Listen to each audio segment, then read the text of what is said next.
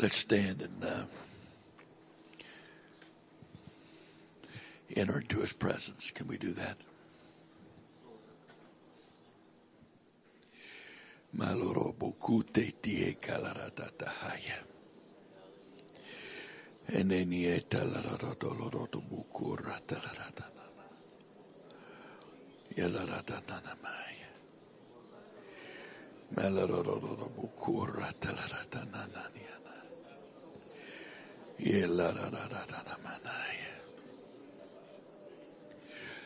Lo lobo kote tie kalaratatatamanahaya. Tie kalaratatatatabahaya. Ye kutitie kalaratatahaya. Malararabatahaya. Malararabukura tatatabahasai. Aloroto loroto bokosai. Ye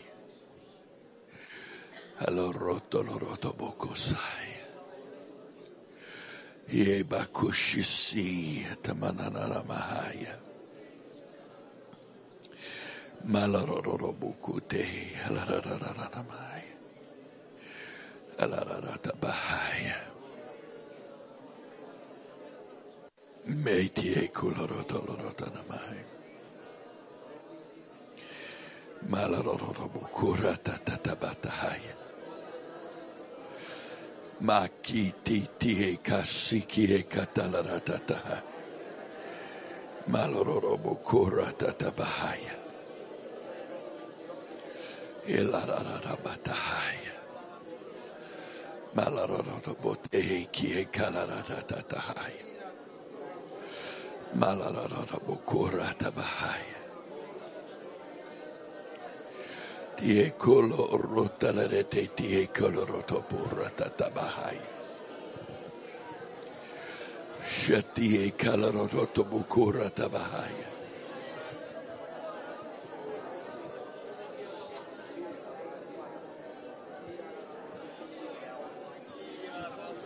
Malorobuku te tie calarada tatahaya. Tie coloro tatatabahaya.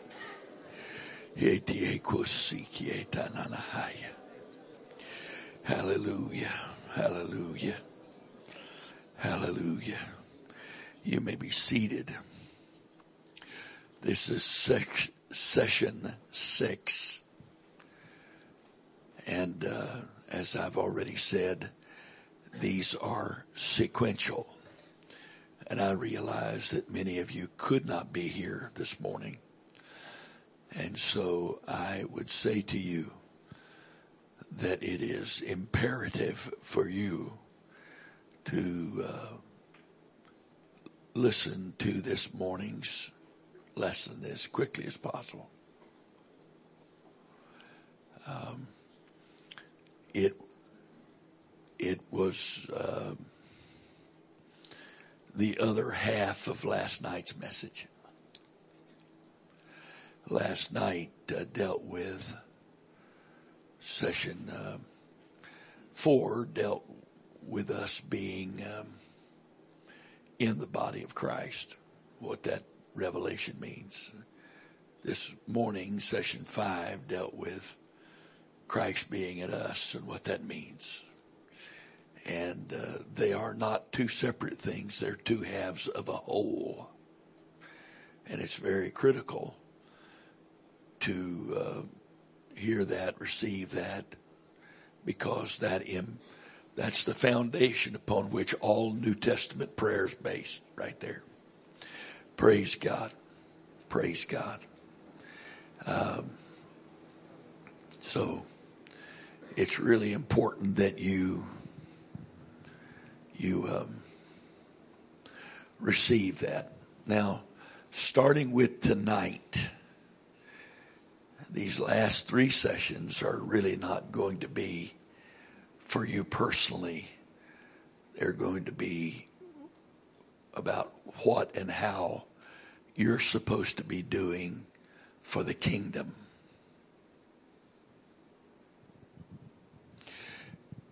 And frankly, uh, either any of the, the things that I will cover tonight and tomorrow morning, tomorrow night, could be taught on its own, but separate and apart from the foundation that's been laid, it cannot, these things cannot be done effectively without what has been already taught. You can do it. You can do what's taught tonight. You can do what's taught the next two days or next two sessions after tonight. But it will never be as effective for you as it will be if you build it on the foundation of what's already been laid. Praise God. And so,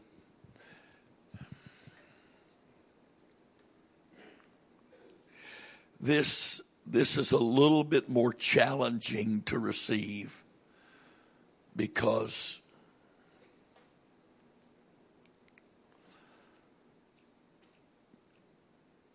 you're not allowed to use it for your own benefit.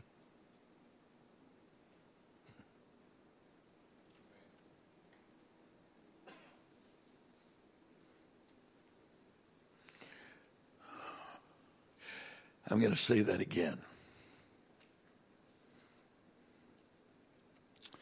There's no biblical basis for using your gifts and ministry for your own profit.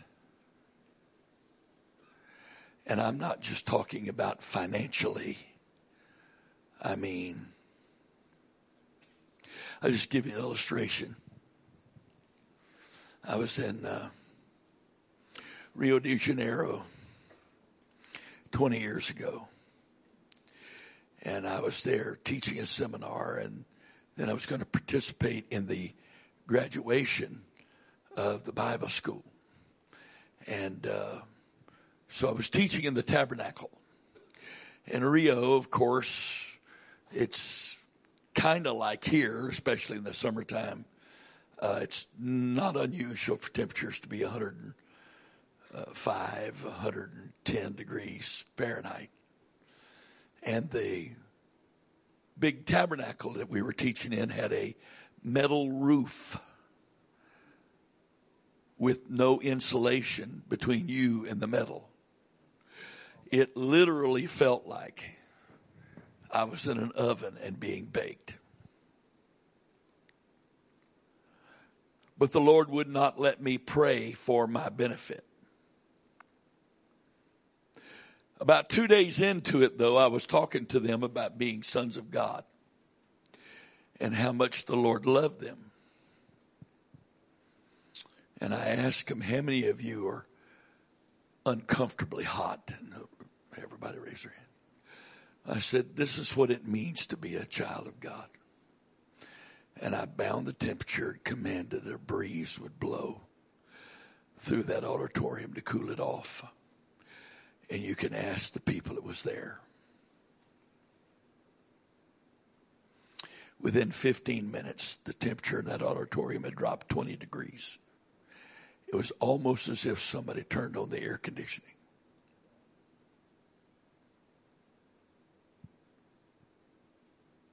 I was not allowed to pray that because I was hot, because I was uncomfortable. About 10 years ago now, I was on the island of Yalta in the Crimea, Ukraine, doing a leadership meeting for leaders from all around what used to be the Soviet republics. And uh, it's down south, and it's right on the, uh, I think that's the Black Sea, I think. And uh, it was supposed to be warm. And none of us brought coats. And so instead of being in the 70s, it was like down in the 50s and very windy. And my wife was with me.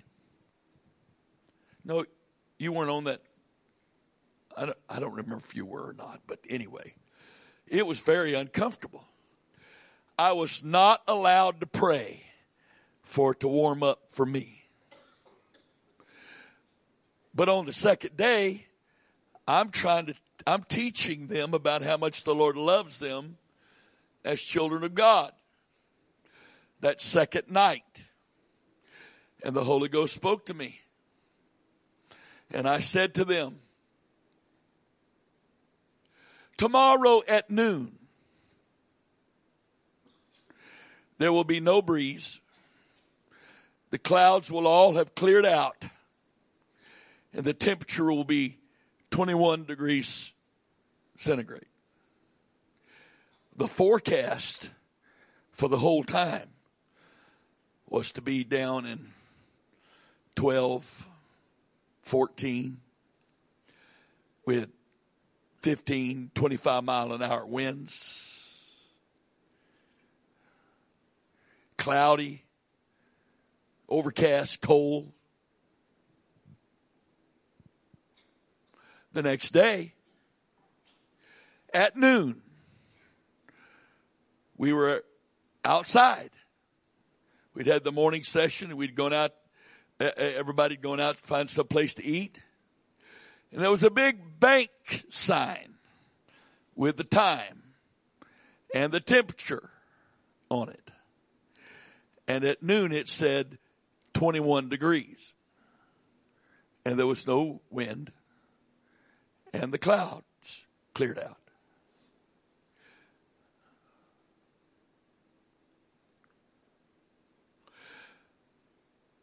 Some of you want to believe that but it's really hard to, isn't it?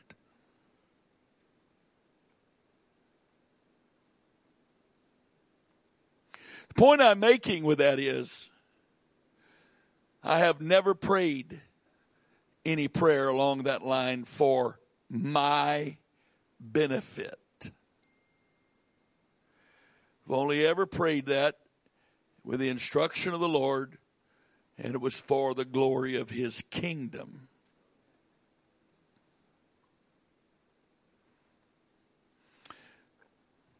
several years ago, when I was still the pastor, we had had a particularly bad winter and missed several weekends of church because it just seemed to snow every weekend and you just couldn't go. You couldn't go. And something rose up in me. And I bound it from snowing on at any time that would prevent us from being able to have church, any service. We went five years and never missed a service, even with forecasts of snow this weekend. It just didn't snow. You can ask Brother Stone King about this one he was preaching a revival for us in the 80s. And they were calling for snow. Well, he's there. We're trying to have revival. Weatherman says it's going to snow. I went by his hotel room. I said, Brother Stone King, they're calling for snow, bad snow he said, What are we going to do? And I'm thinking to myself, What do you mean? What are we going to do? What are you going to do? And he looks at me and said, What are we going to do? I said, Okay. If this is on me, here's what we're going to do. And before I knew what I was praying, I bound it from snowing in our county. And that it would be so obvious that it snows all around us, but nowhere in our county to the point that on the weather broadcast on the radio and TV, they would say, we will, we have never seen anything like this before where there's no snow in this county and there's snow all around it. Ask him. Ask him. It snowed all around us. It didn't snow in our county at all. And the weather people were saying, We can't explain this.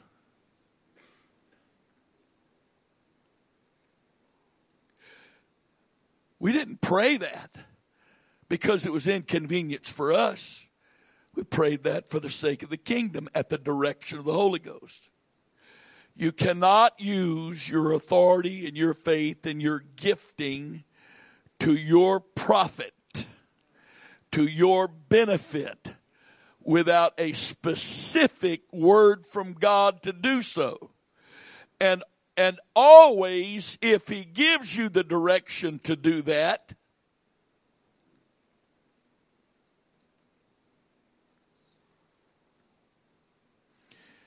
it will always be for a, pay, great, a purpose greater than your benefit.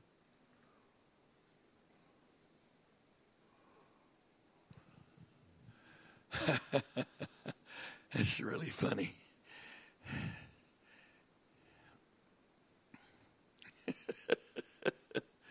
It's real. This is really funny because you were sitting here tired a while ago, and all of a sudden, whether you believe a word I just said or not, it's like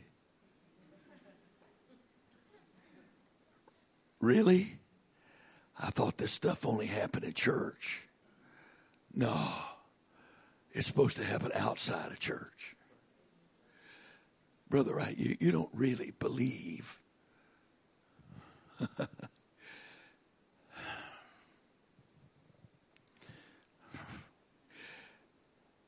I can't tell you the times that it was spoken publicly and is recorded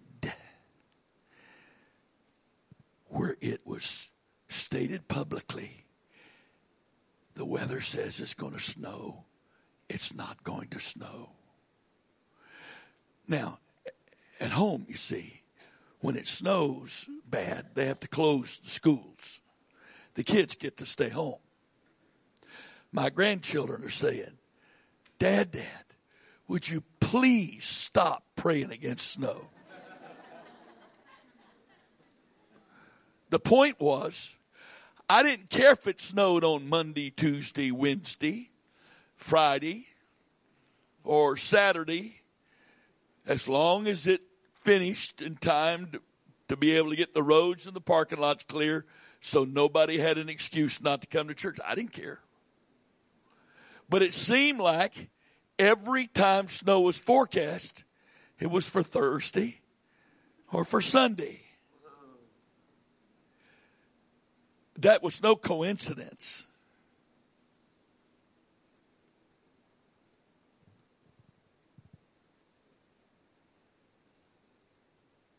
Let's see. I wonder if there's anything like that in the Bible. Let's see. James chapter 5. Let's start reading with verse 14. See, it's one thing to read it in the Bible. We just don't want to we just have a hard time believing that it could get out of the Bible into our lives. What does it say? And he's any sick among you, let him call for the elders of the church, let them pray over them with oil. Uh, uh, pray over him, anointing him with oil in the name of the Lord, and the prayer of faith shall save the sick, and the Lord shall raise him up. And if he have committed any sins, they shall be forgiven him. Next verse. Confess your faults one to another, pray one for another that ye may be healed. The effectual, fervent prayer of a righteous man availeth much. And then it says this And Elias or Elijah, a man subject to like passions, even as we are. In other words, he wasn't Superman. He wasn't the fourth person of the Trinity. He was a man with all the problems that men have, that humans have. And what did he do? He prayed that it didn't rain. Why? Because Israel had given themselves over to idolatry.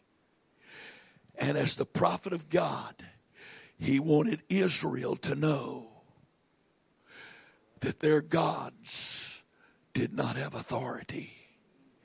So he declares, I'm going to pray, and it's not going to rain till I say so.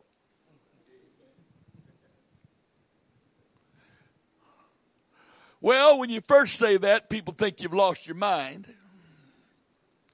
And after the first month of no rain, they're sure it's coincidence. And after the third month of no rain, well, still it could be coincidence. After the sixth month of no rain, they're not humbling themselves, they're mad. Because you pulled some kind of magic and you're messing with their lives. And after a year of rain, they're beginning to believe something's going on here. But a year wasn't enough, was it? It didn't rain for two years. It didn't rain for three years. It didn't rain for three and a half years. Oh, and by the way, you know when it rained again? After he said, I'm about to pray and it's going to rain. Here's the key point though. Elias was a man subject to like passions as we are.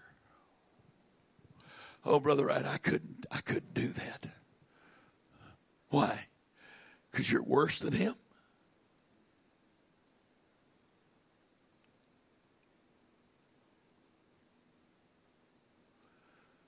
Because you've got weaknesses he doesn't have.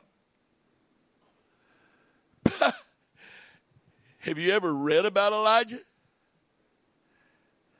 His life would make a perfect roller coaster for an amusement park. Up and down and up and down and up and down.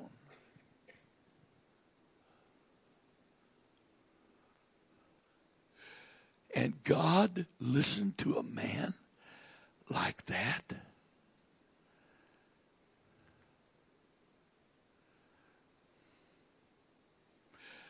Oh, Jesus. You know what our problem is? We can't believe that this is possible. You know why? Because we've prayed about all our needs. And God didn't do anything about them. So we don't believe prayer works. Because we're not praying for anybody else till prayer works for us and fixes our problems. And since prayer doesn't fix our problems, then what's the use of praying about something like this? Because prayer doesn't work, does it? You see how, how tragic it is when people don't understand what prayer's for and what it's not for? And you participate in praying for things the Lord specifically said, cast, don't ask me to fix so that your faith doesn't get undermined and your confidence in prayer doesn't get undermined?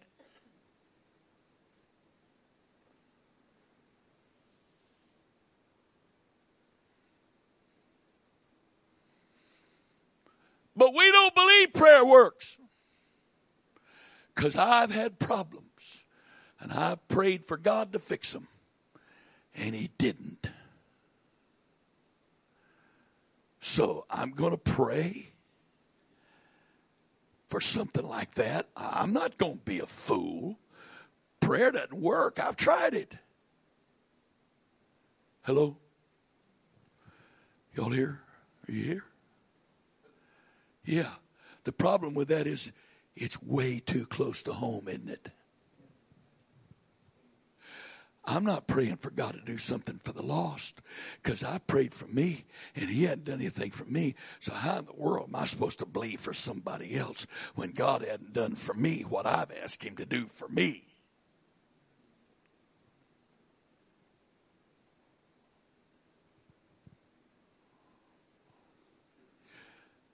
Well, I hope we've covered that sufficiently in five previous sessions, as I don't really want to get stuck here. But the point is, the Lord wants to use you. How many of you ever heard somebody preach under great anointing.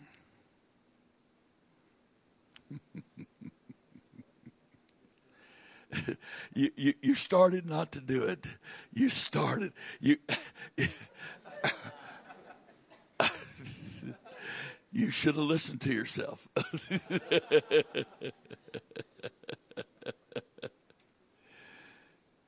How many times have we ever heard somebody sing under great anointing?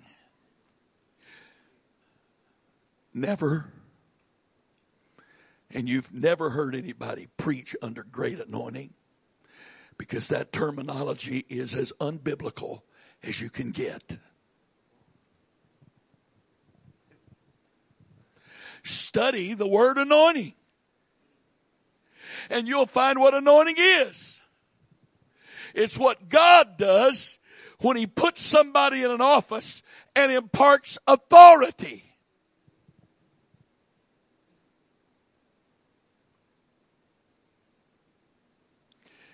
And He gives men gifts. It's a gift, not an office. Apostle, prophet, evangelist, pastor, teacher. And so an evangelist gets up and he exercises that gift with great proficiency and we call him anointed. Well, he's only anointed if God put him in that role. The anointing is not what he's exercising.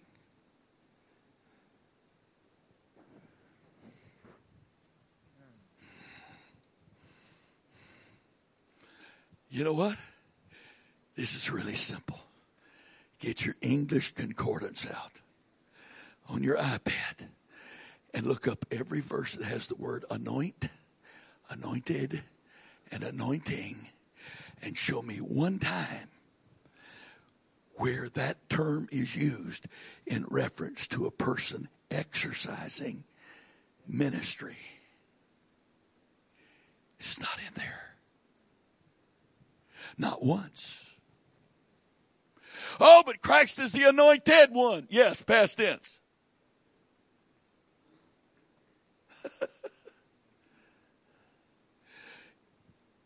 not the anointing, not the being anointed one, the anointed one.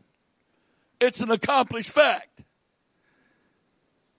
When he became the Messiah, he was born, okay? He was the Messiah in God's plan. He was God manifested in flesh even as a baby. But the office of Messiah was an office.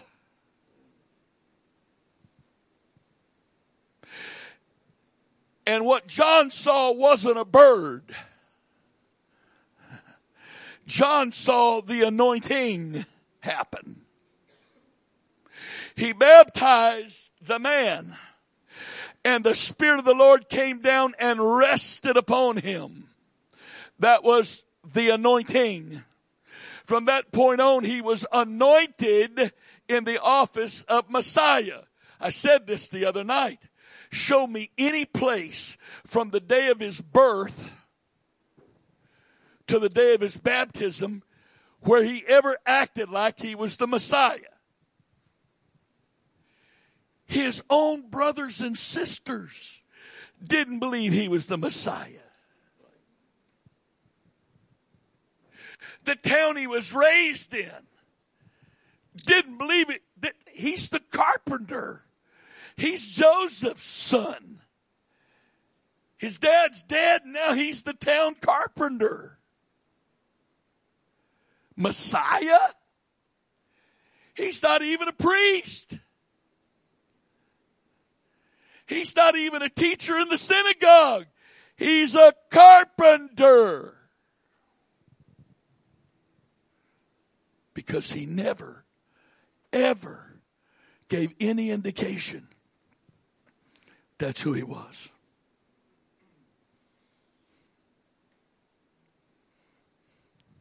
Boy, we like to have a word from God, don't we? Well, Mary met the angel.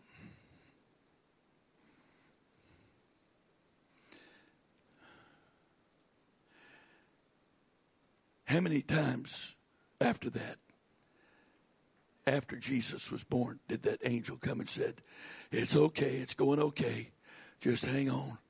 I know it doesn't look like much is happening, but just hang on. It's okay. How many times did that happen? How many? Not one time in 30 years.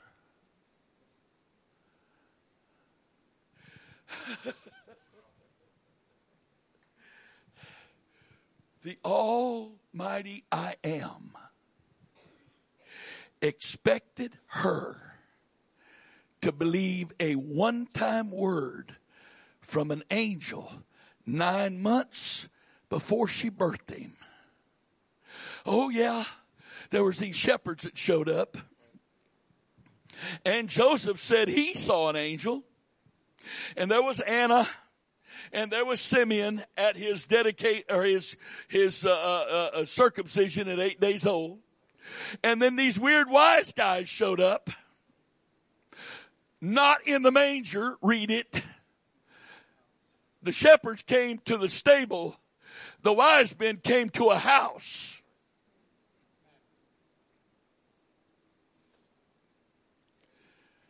I was all in that was really early. After that, nothing. No angel, no word, nothing. There was nothing to see that made him look like any other little boy growing up.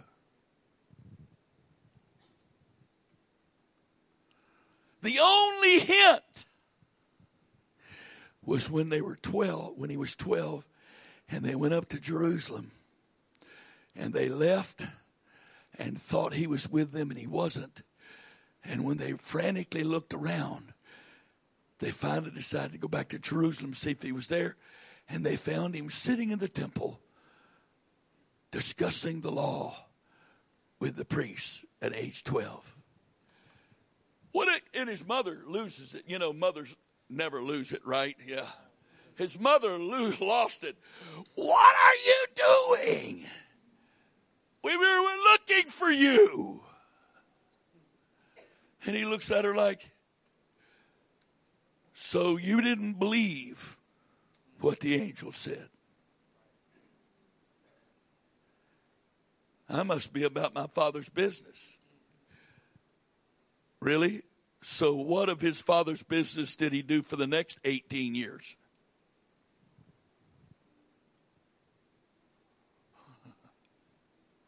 He was anointed.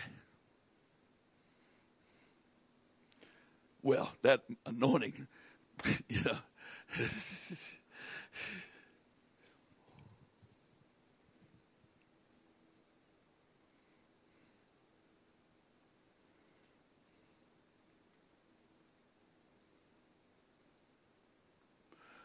Boy, did you hear that guy preach? He was really anointed. I hope so. Because nobody takes this office unto themselves. So surely he's met the qualifications and submitted himself to the elders to be for the elders to confirm and make full proof of his ministry that he's truly been approved and then the elders laid hands on him and anointed him that's,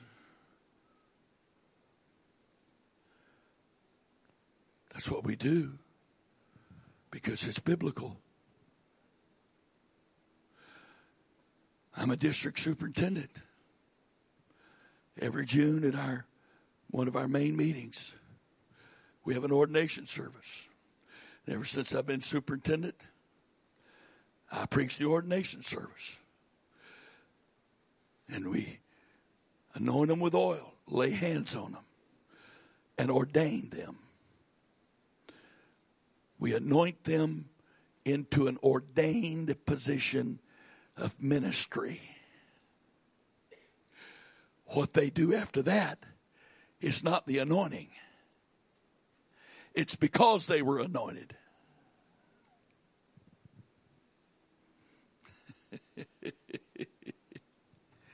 But oh boy, we've got it in Pentecost, don't we? We got this one down. Did you hear that guy preach? Boy, he was anointed tonight. Really, that's wonderful. I'd just like to find out where you got that in the Bible.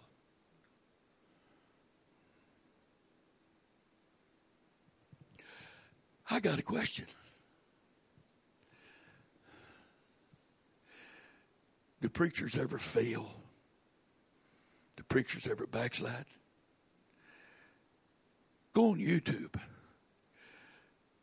I'd hate to do it, but I could tell you the names of a couple of guys that messed up really bad. And I could tell you the date when they were discovered as having really fallen into sin. But I could also tell you the time approximately when they started in that falling into sin. And you can listen to some of their messages on YouTube while they're drunk or high or in adultery and hear them preach.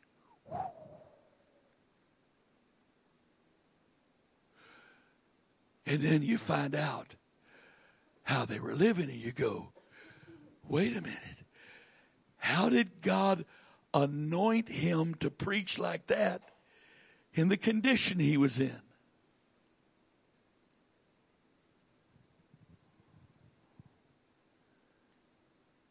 He didn't. Oh, yes, he was anointed. You could feel something when he preached, and it was powerful. What he said was powerful. Yeah. The gifts and calling of God are without repentance. And God ordained that man to the ministry and gave him a gift to speak the word. And you hear me right now. Brother Billy Cole said to me as a young preacher, he said, Brother Wright, you have to fast and pray and dedicate to God to get a gift.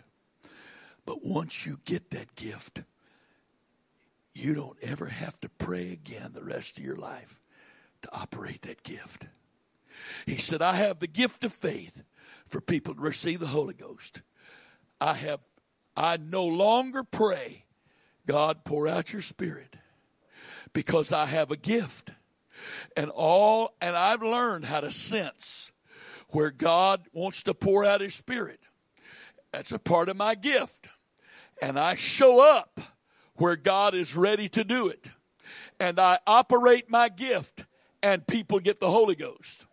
I don't pray for people to get the Holy Ghost. I pray for Billy Cole to be saved.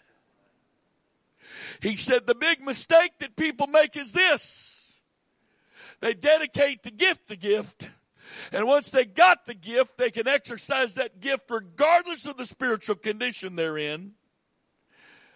But the devil deceives them into thinking that because they can operate that gift, that means they're still okay spiritually.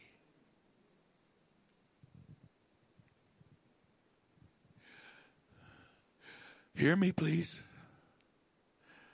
Boy, this is this is pretty heavy stuff. It's pretty heavy stuff. But once you get that gift, you can operate it one of three ways. You can operate it through the Holy Ghost. Or if you don't want God to get the glory, you can operate it through your flesh. It's a little more difficult to operate a spiritual gift through your flesh, but you can do it. But once you do that and don't repent, all of a sudden one day, you will notice that it's become really easy again to operate that gift.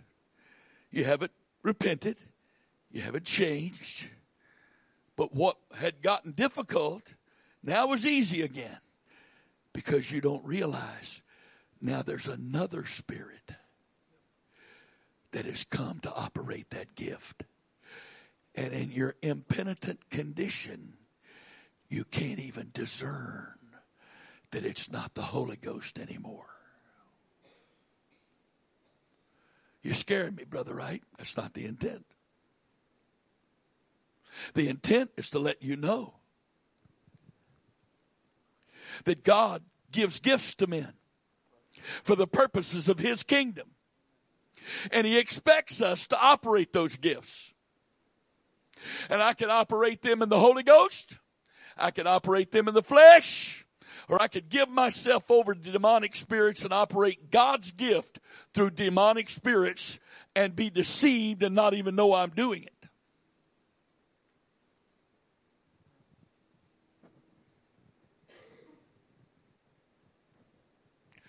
That's why you better have a pastor who's a man of God that you're willing to listen to,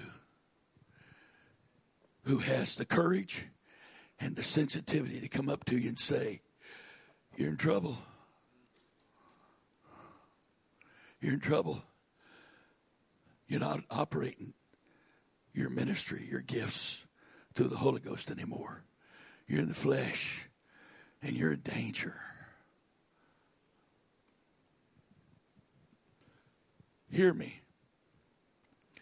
Because that's the only protection you've got to stay saved.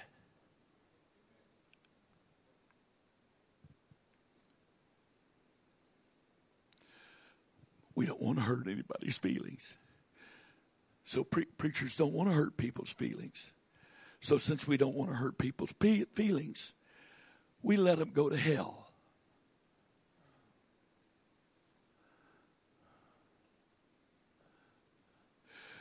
We know something's not right.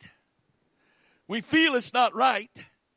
God's trying to talk to us to do our job, fulfill our responsibility, but we don't do it because we know they're not going to be happy to hear what we've got to say.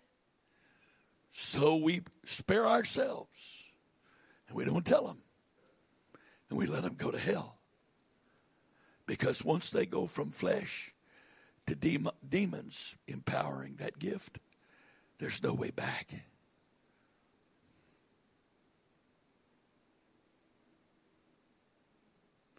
I, I can't tell the story. I'm not going to tell the story.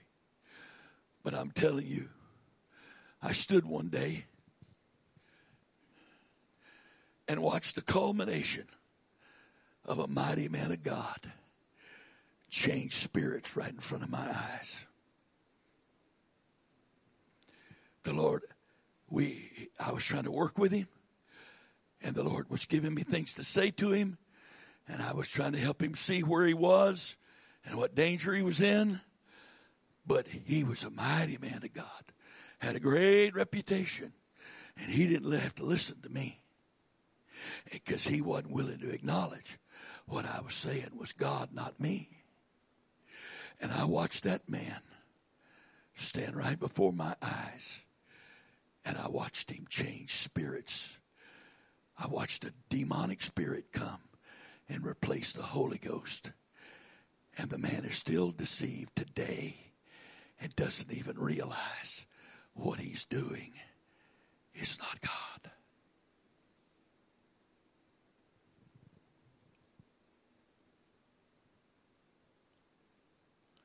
Now, hear me, please. The most powerful and yet the safest supernatural ministry that you can participate in is prayer. Because everybody is called to pray.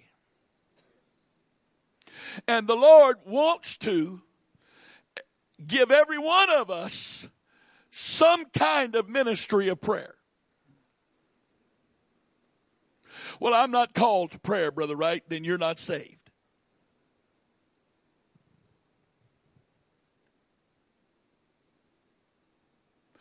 You may not be called to be an intercessor. You may not be called to be a to pray travail or warfare. But everybody's called to pray kingdom prayer for the lost to be saved.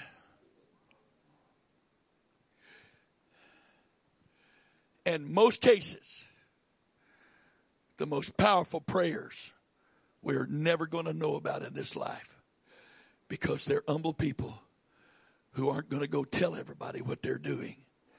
And unless the Lord reveals it outside of their efforts for people to know that, nobody's going to know.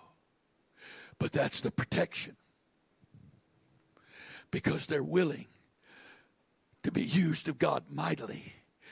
And it's okay with them if nobody ever knows how powerfully they were used. Yes, there are people. There's people at home.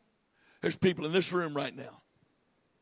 I can say to you, brother, sister, I need you to come right up here right now. I'm going to hand you this microphone. I need you to intercede for us. And you're so yielded to the Holy Ghost that in a few moments' time, you're going to be an intercession and it'll be real.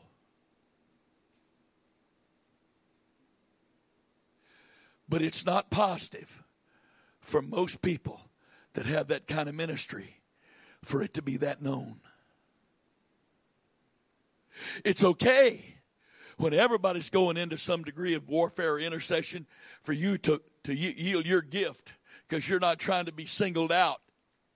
So everybody, oh, what an awesome intercessor they are.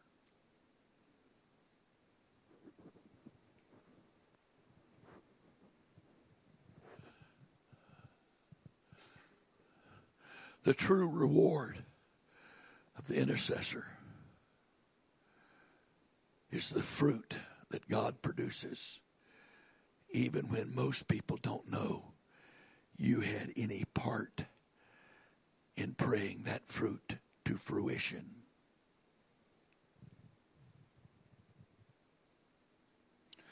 You can go on YouTube, watch Brother Cole's testimony about what happened when they first went to Thailand many, many years ago they baptized a bunch of denominational preachers and, and, and church members in Jesus' name, but nobody got the Holy Ghost. And he tells that he asked the Lord, Why aren't these people getting the Holy Ghost? And he said, I'd never heard anything like this, but the Lord told me, You haven't defeated the Prince of Thailand. And he said, Him and his wife, just the two of them, fasted seven days and prayed and interceded for seven days and they bound the prince of Thailand, defeated him. And at the very next meeting they had, where all these folks came together, they all received the Holy Ghost. But Brother Cole will tell you, or would have told you, told me, the real intercessor of the two was his wife. And she almost prayed herself to death.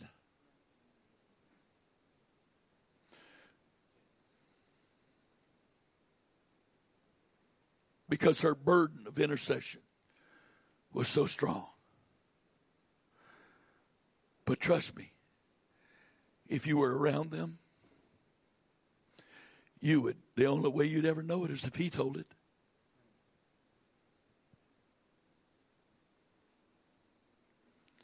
She never put herself forward as some great spiritual person. This is so far from where I thought I was going to be right now. 50 minutes into this session, this is not where I thought I was going to be.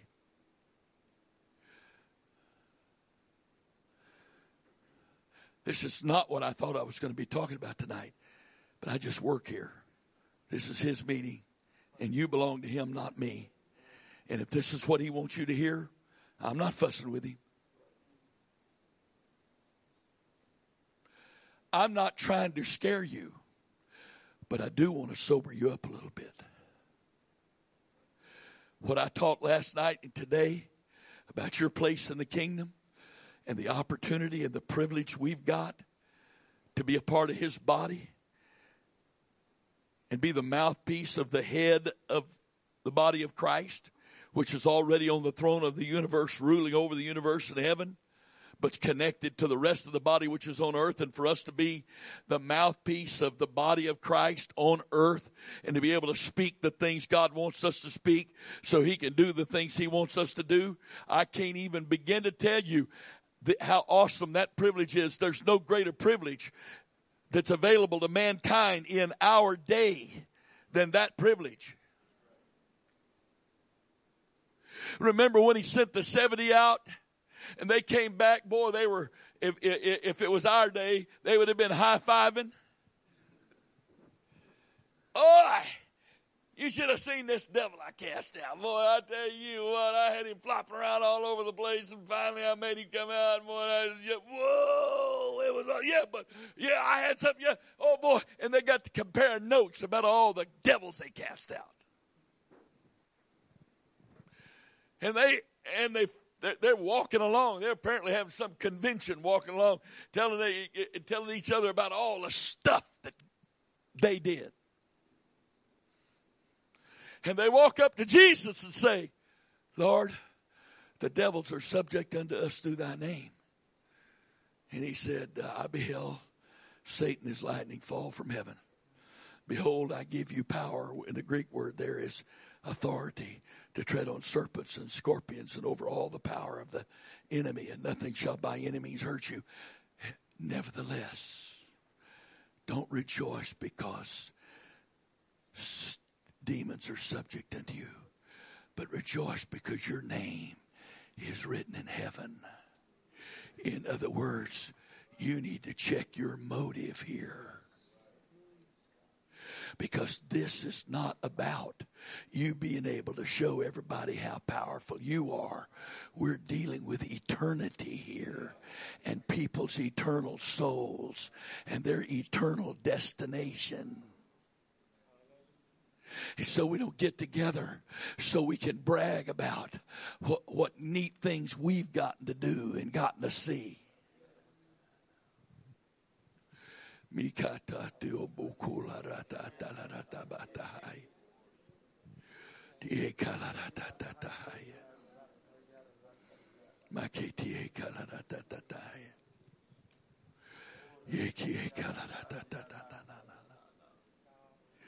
In the name of Jesus. In the name of Jesus.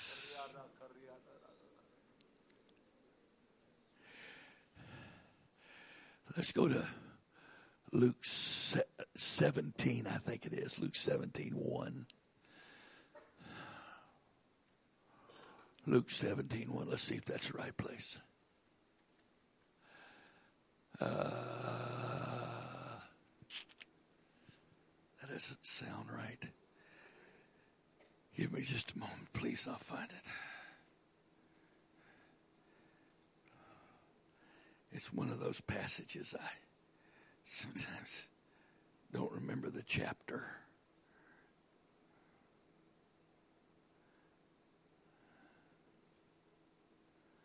Hmm. Watch, it's going to be 17. I just didn't go far enough. Guess what? It was 17. I didn't go far enough. Then said he unto his disciples, It is impossible, but the offenses will come. But woe unto him through whom they come. It were better for him that a millstone were hanged about his neck, and he, ca- he and he cast sea, than that he should offend one of these little ones. Take heed to yourselves. If thy brother trespass against thee, rebuke him. And if he repent, forgive him. And if he trespass against thee seven times in a day, and seven times in a day turn again to thee, saying, I repent, thou shalt forgive him. And the apostles said unto the Lord, Increase our faith.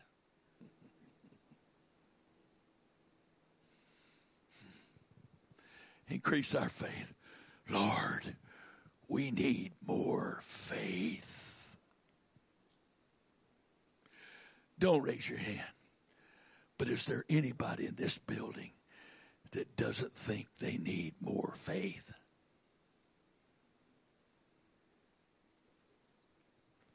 Lord, give me more faith because obviously the reason there's not enough stuff happening through my life is I don't have enough faith.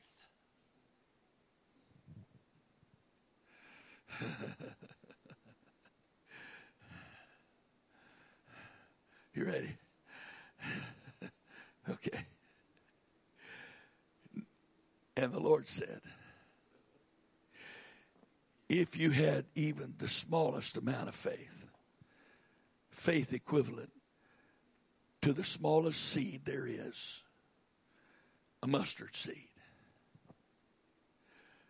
Ye might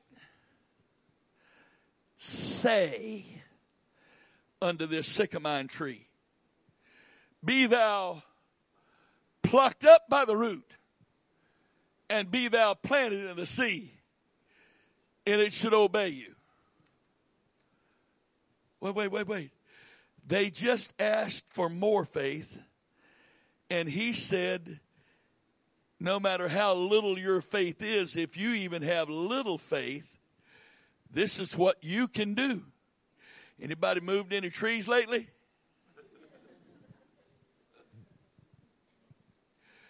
Then maybe we need to find out why our faith isn't moving trees.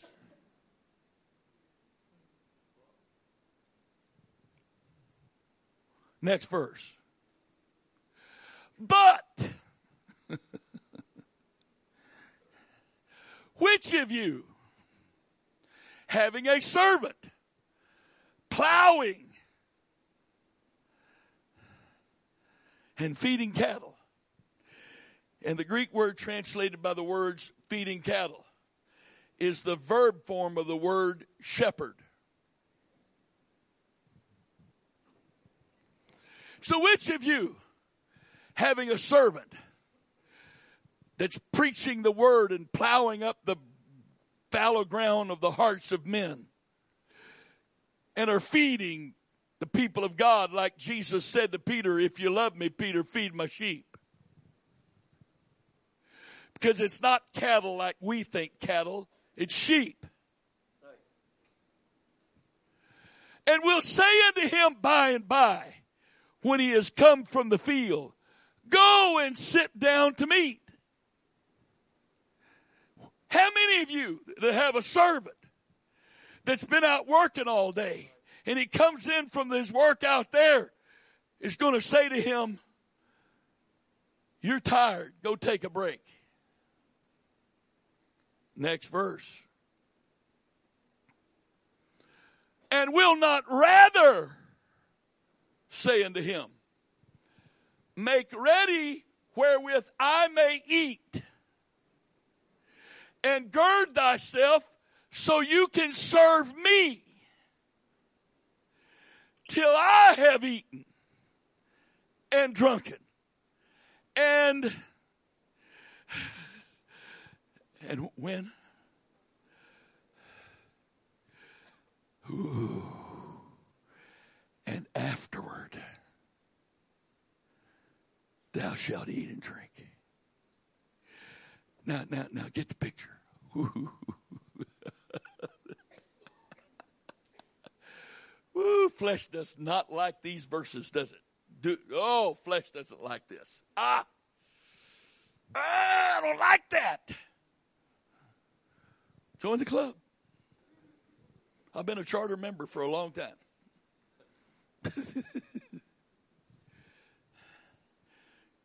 Previous verse, please. Seven.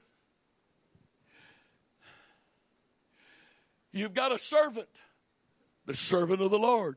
Anybody ever hear that term in reference to men of God? You've got a servant. He's out ministering in your field and to your sheep. He spent all day doing that. And when the day's over and he comes in, you don't say to him, You're tired, go get something to eat, you work hard today. You say to him, Now it's time for you to minister to me the Lord says. Because that's your motive test to see what you've been doing all day and who you've been doing it for. Because if you're out there preaching my word, plowing up fallow, fallow ground of hearts, and you've been out there feeding my word to the to my sheep, you, that's all for me, all right. But you've been doing that for my fields and my sheep. But what about me? Because the test to see if you're doing this for the right motive is. How do you feel about spending time for me while you're still tired?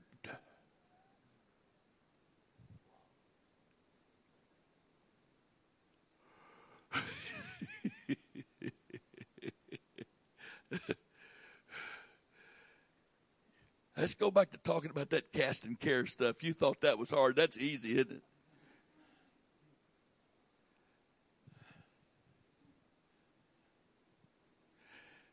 Lord, increase our faith.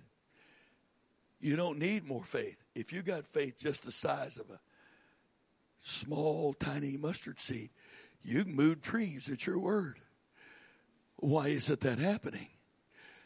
Because you're not submitted to me as a person, and I'm not your priority. Your work for me is more important to you than your fellowship with me. And I can't use you no matter how much faith you've got.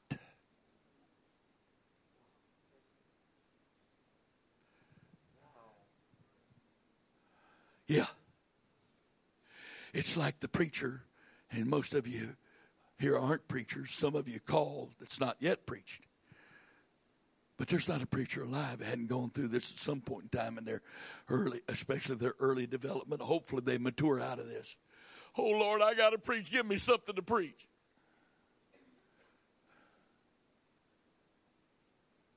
Give me something to preach. You're kidding, right? That prayer is about me. It's not about God. It's not about ministry. It's not about the people I'm going to preach to. I don't want to be embarrassed, so I want him to give me something to say that makes sense, and I won't embarrass myself. And there's not a preacher alive that's never prayed that prayer.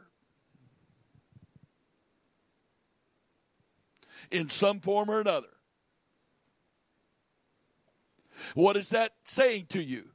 You haven't grown up enough in God to understand no matter how much you're involved in the ministry of the things of God, that's not a substitute for spending time with God. But not just spending time with Him, putting His needs ahead of yours. God has needs. Oh, yeah. He needs me to want to give to him like he's given to me.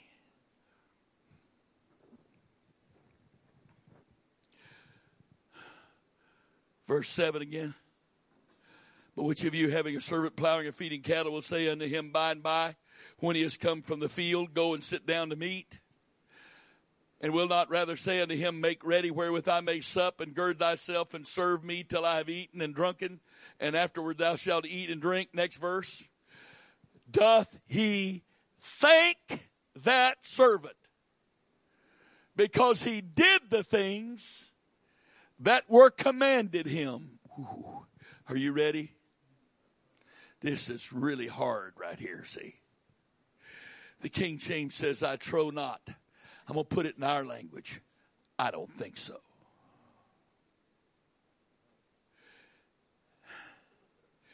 The servant gives thanks to the master for the privilege to minister and the privilege to serve and the privilege to fellowship. But the master doesn't thank the servant because he did what was commanded him. Why? Next verse. So likewise ye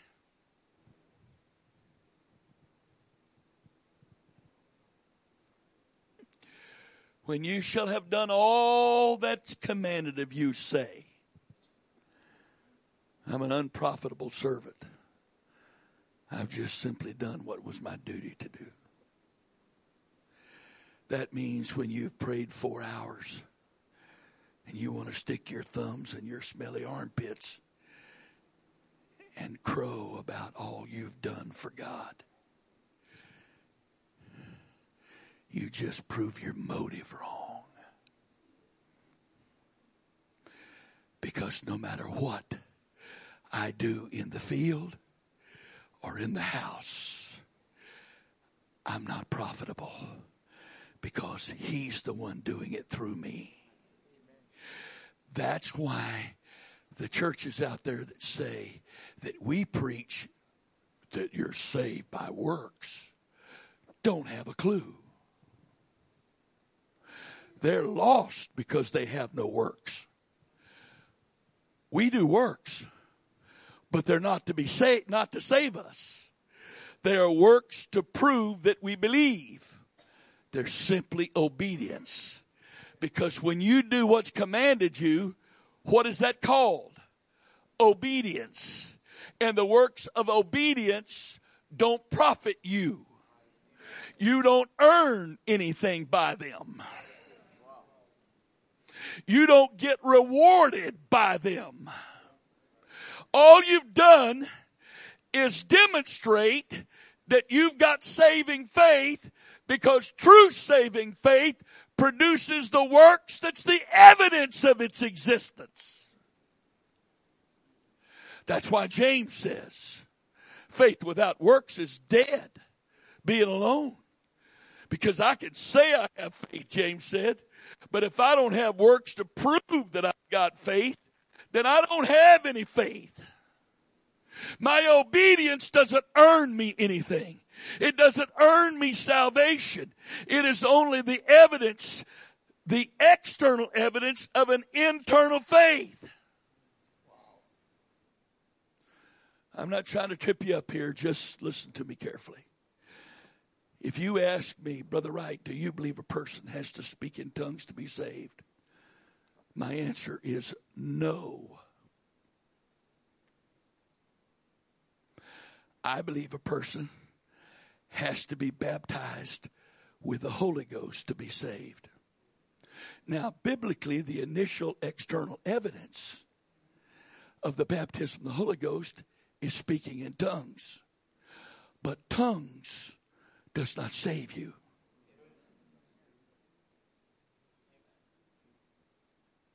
What saves me is the presence of the Holy Ghost in my life. The tongues don't save me. All they are is an external evidence that what saves me is inside. So it is with faith. I can't see faith. I can hope I've got faith. I can think I've got faith, but I don't know I have faith till there is external obedience, which is simply the external evidence that I've got the internal saving faith.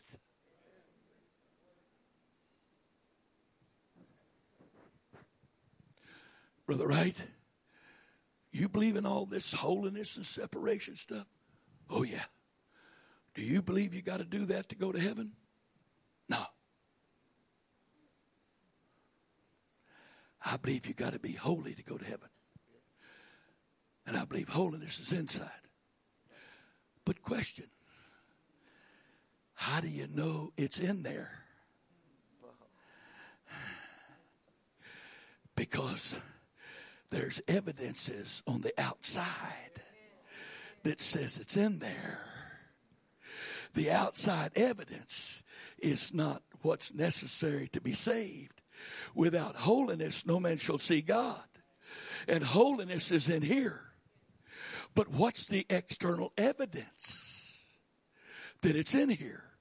How can I know I've got holiness in here if there's no external evidence of it? Well, I don't believe dressing this way and acting this way and whatever saves a person. Oh, you're right. You're right. You're absolutely right.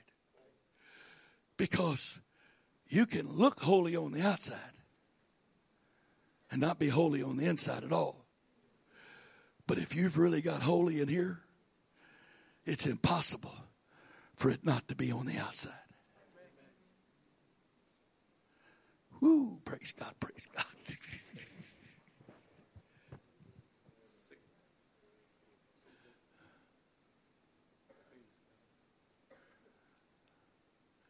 the principle follows through all the way. I can say I love God, But what's the biblical proof I love God? By this shall all men know you're my disciple, that you have love one for another. I can say all day long I love God, but if I don't love you, I don't have the visible external evidence that I love God. Because if I can't love my brother whom I have seen, I have no basis for saying that I love a God I can't see. And that's the biblical evidence all the way through. That's the big biblical principle all the way through. I don't know my own heart. The Bible says I don't know my own heart. The heartful is this heart, Jeremiah 17. The heart is deceitful above all things and desperately wicked. Who can know their own heart? I can say and believe I've got this and that and the other in my heart.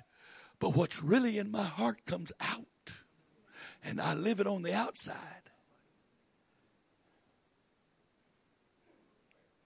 And these churches that preach that you can be a Christian and there's no change necessary, that you don't need to repent. They're worshiping a God, all right, but it's not the Lord Jesus Christ. Paul said they're preaching another gospel. They believe in, in another Jesus, and they have another spirit.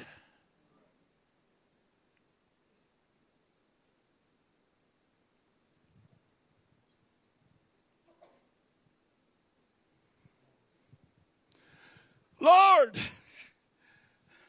increase our faith.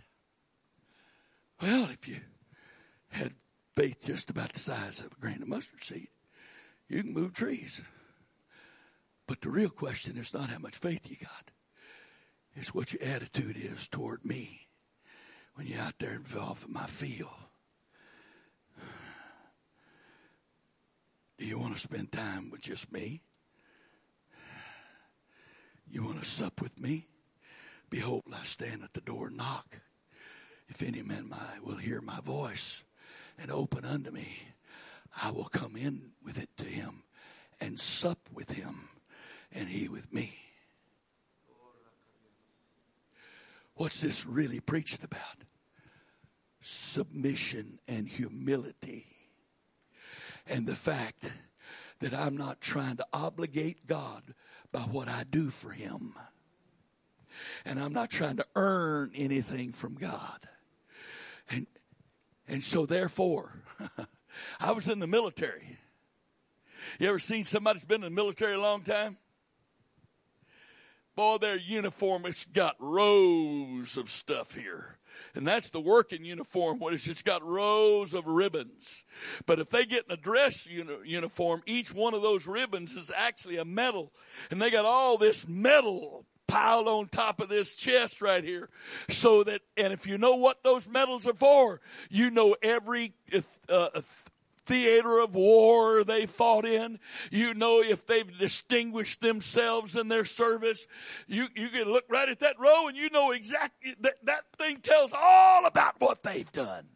And then you look at the shoulder or the collar or the sleeve and you know where they rank with every other person in the military. And we want God to be like that. We want Him to give us medals so everybody can see what we've done. And we want insignia that so everybody will know our rank and what our place is so that we, we will know who's supposed to say sir to us and, and I'll know who I'm supposed to say sir to. Because that's flesh. And that's the way flesh wants to do it.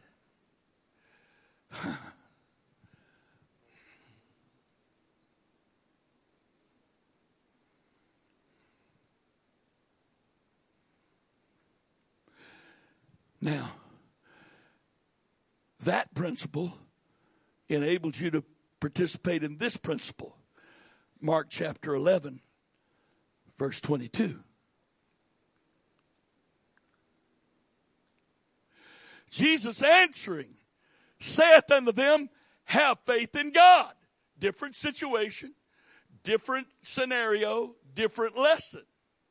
Now he's brought up faith. And he's about to explain how biblical faith ministers. Next verse. For verily I say unto you, that whosoever shall ask for this mountain to be moved, well, it's okay to say, does it say ask? Because just like I'm trying to get you to not raise your hand, I'm trying to get you to speak up and say, that's not right. Because I'm trying to make a point and I'm trying to get you to participate and make that point. So let's all do it together. That's not what it says. Thank you.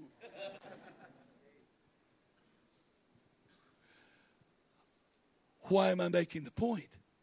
Because that may not be what it says, but that's what we practice. And that's how we do it. We don't say, we ask.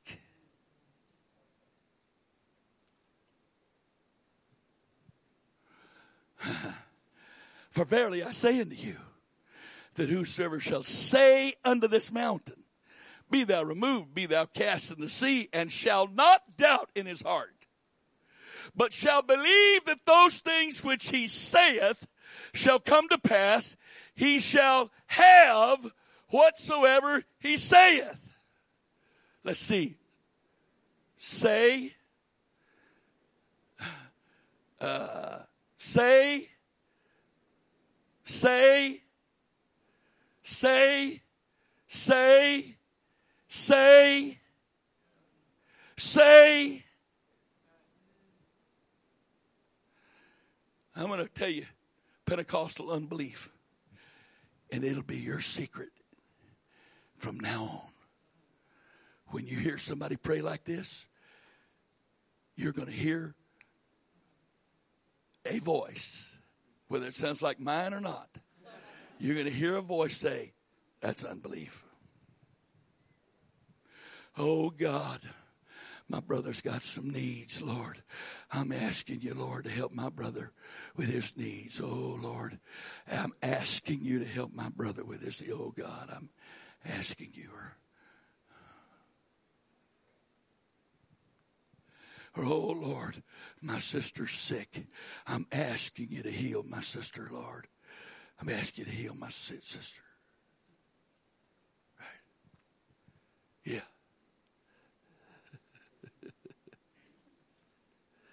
I won't do it.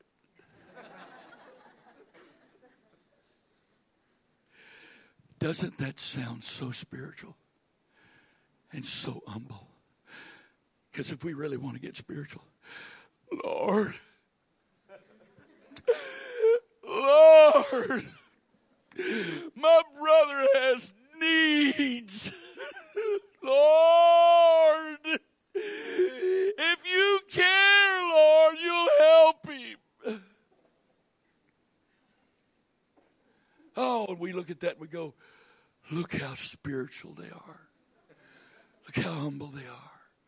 Look how sincere they are. Look how absolutely full of pride and unbelief they are.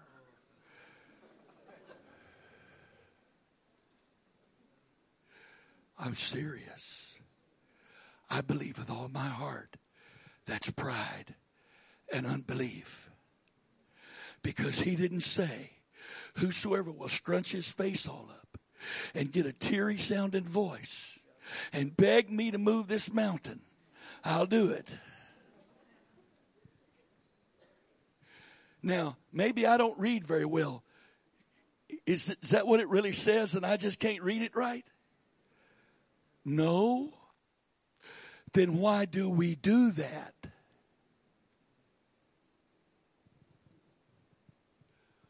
Hmm. Why? Why do we do that? You know why we do it? Because that's the way we've always done it. And it's easier to blame God for not listening than it is to find out if we're praying right.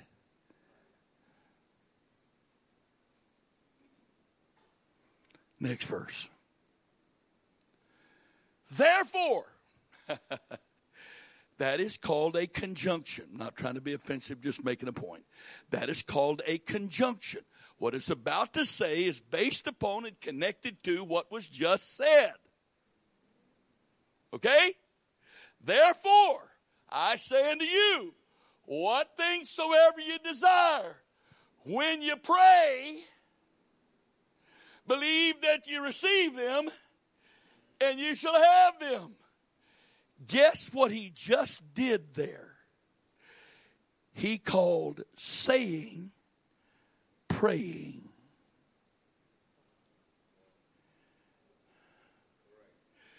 He just called saying praying, and that if I pray by saying and not don't doubt what I'm saying, what I'm saying is going to happen.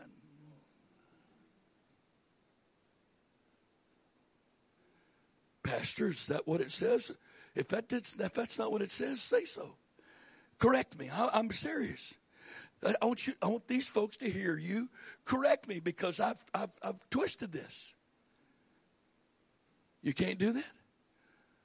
Well, I was hoping you couldn't.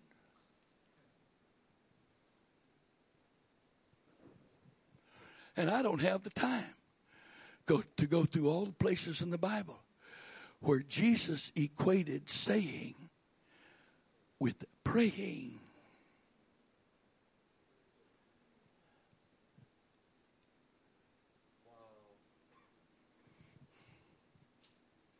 Have faith in God. Well, how do I have faith in God? Because you you are in tune with the Holy Ghost. You're sensitive to the Spirit. You hear what He says. You repeat what He says because 1 Corinthians 4.13 says, or 2 Corinthians 4.13 says, that's the spirit of faith. I have believed, therefore I speak. And faith comes by hearing, hearing by the rhema of God. So I hear rhema, and therefore I speak rhema, and that's the spirit of faith.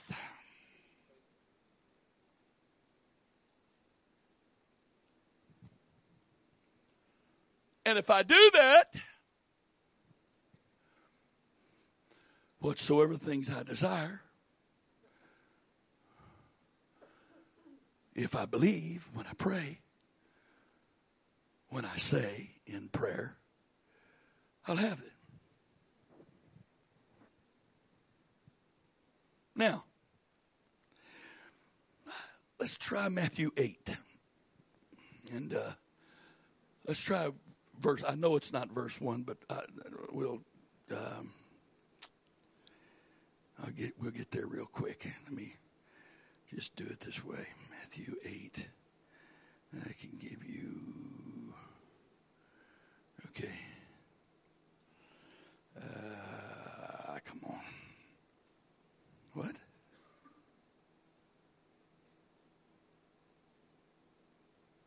Hmm. That's not it. Yeah, it is. Sorry. Here we go. Okay. Matthew 8 5. And when Jesus was entered into Capernaum, there came unto him a centurion, an army officer, a Roman Gentile army officer, beseeching him and saying, Lord, my servant lieth at home sick of the palsy and grievously tormented. And Jesus saith unto him, I will come and heal him. The centurion answered and said, Lord, I am not worthy that thou shouldest come under my roof, but speak the word only. And my servant shall be healed. And then he tells Jesus why he believes that can happen. Why he believes that Jesus does not come to ha- have to come to his house, does not have to look at that servant face to face, does not have to touch that servant with laying on of hands. Why he believes that Jesus can stand right there and speak a word of faith that the man that's sick can't even hear said, and that the man will be healed. Here's what he explained as to why he believed that. For, for this cause, on this account, I am a man under authority. He didn't say I have authority. He said I'm under authority. Because you can't have authority if you're not under authority. For I'm a man under authority, having soldiers under me, and I say to this one, Go, and he goes. And to another, Come, and he comes. And to my servant, Do this, and he does it. When Jesus heard it, he marveled and said to them that followed, Verily, verily, I say unto you, I have not found so great faith no, not in Israel. All of these children of Abraham in this nation that I'm acquainted with, not one of them has the faith of this Gentile Roman army officer. Why? Because they don't understand the relationship between authority and faith.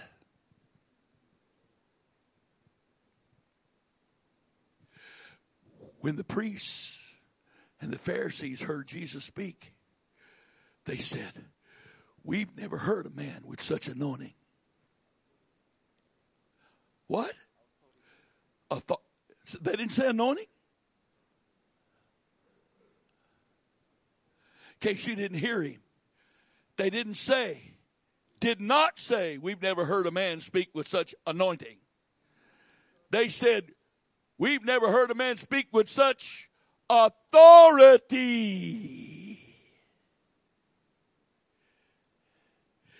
That's what set Jesus apart from all of those priests. He spoke with authority.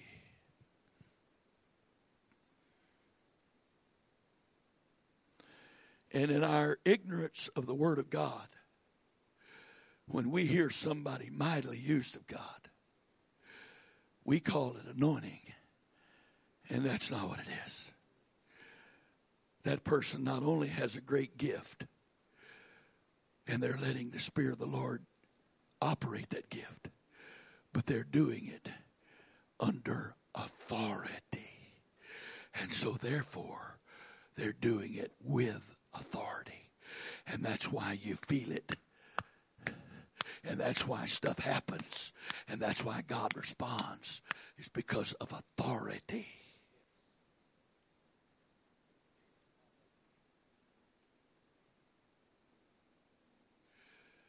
Speak the word only. So, right now, in your loved ones' houses, where someone other than the true and living God is believed in and worshiped. You can sit right here and say, you don't have to scream it.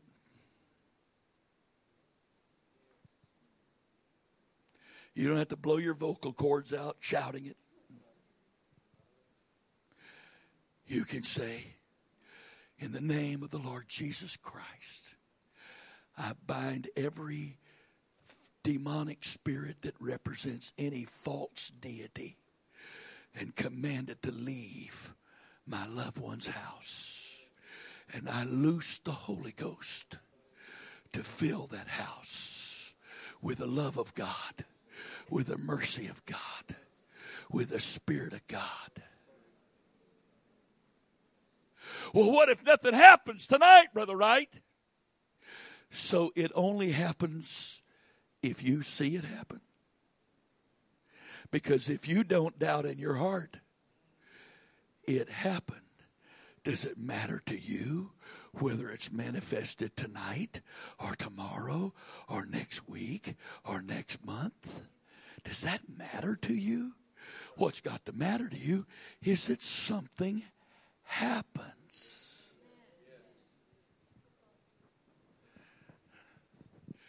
Now, what about this? Jesus said, If you ask anything in my name, I'll do it. How's that working for you?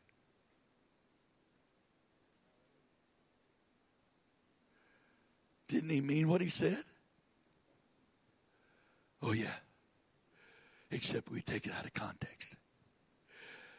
I got tired of trying to explain to people what that meant, and I thought, you know what?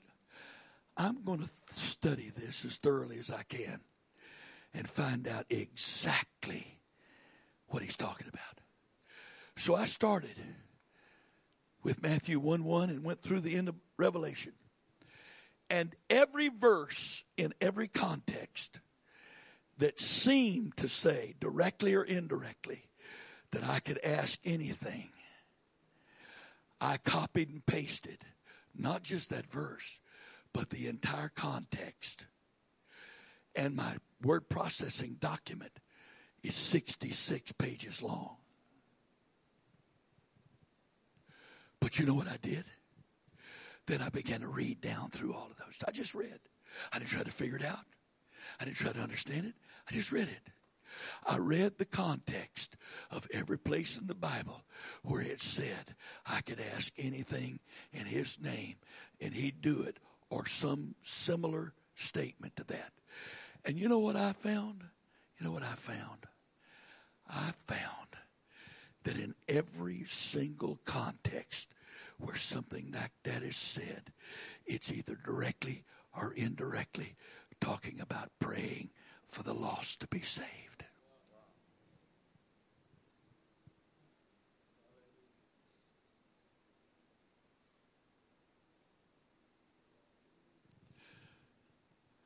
Lord, I saw all those Ferraris the other day outside that hotel. It don't have to be a red one. It doesn't have to be a yellow one. It doesn't have to be a black one. But you said I could ask anything. And I'm asking for a Ferrari.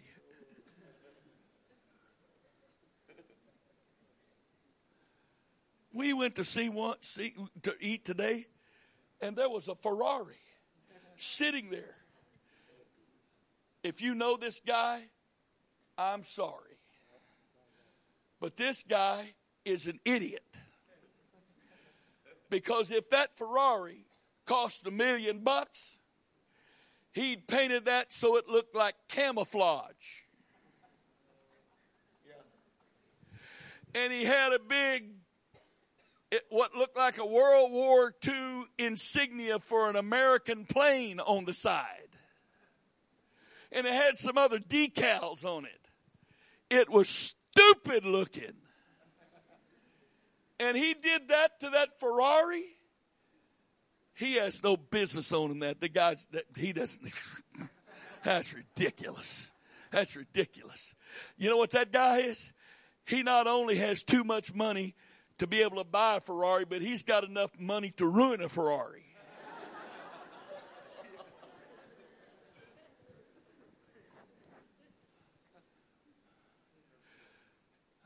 It's okay that you left, but I'm serious. Stupid. But then I go to people, church of people that have the Ferrari of Ferraris spiritually in their lives and have no clue what to do with it. No clue. They're not any different than a little kid that would sneak in his dad's car without a key and sit there, can't even see over the steering wheel, but go bud, bud, bud, bud, bud, bud, make all that noise and never even gets the engine running, thank God. But he knows all the noise to make as if it was really working. And a lot of us come to church and all we do is go bud, bud, bud, bud, bud. We go to prayer and all we do is go bud, nothing's happening. your Holy Ghost motor's not even turned on. Nothing happens.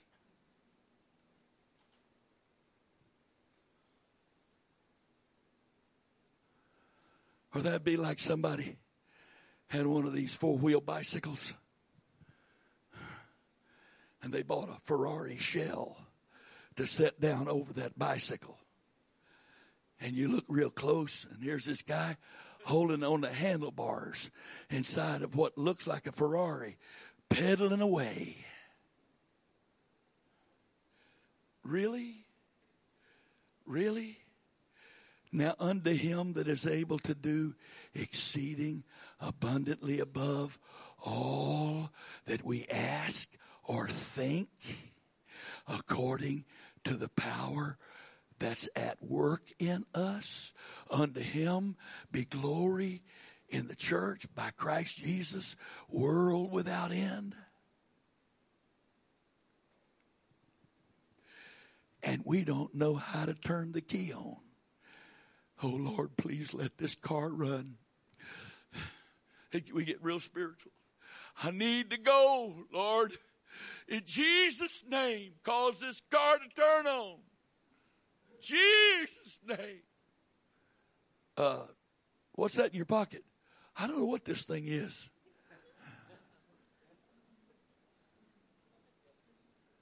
I, they gave it to me when I bought the car, but I don't know what it is.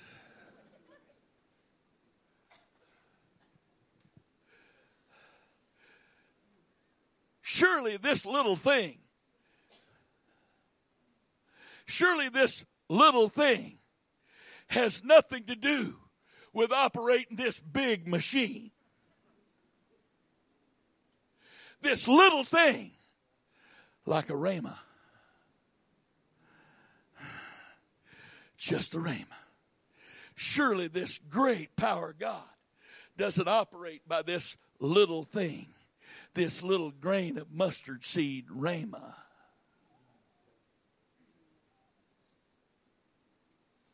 Surely. That's too simple. We want to feel like we've got more invested. Oh, God, do something. Oh, yeah, we got something invested in. And hopefully somebody had a, a their phone out videoing us so we could put that on YouTube and everybody can see how spiritual we are or how crazy we look, one or the other.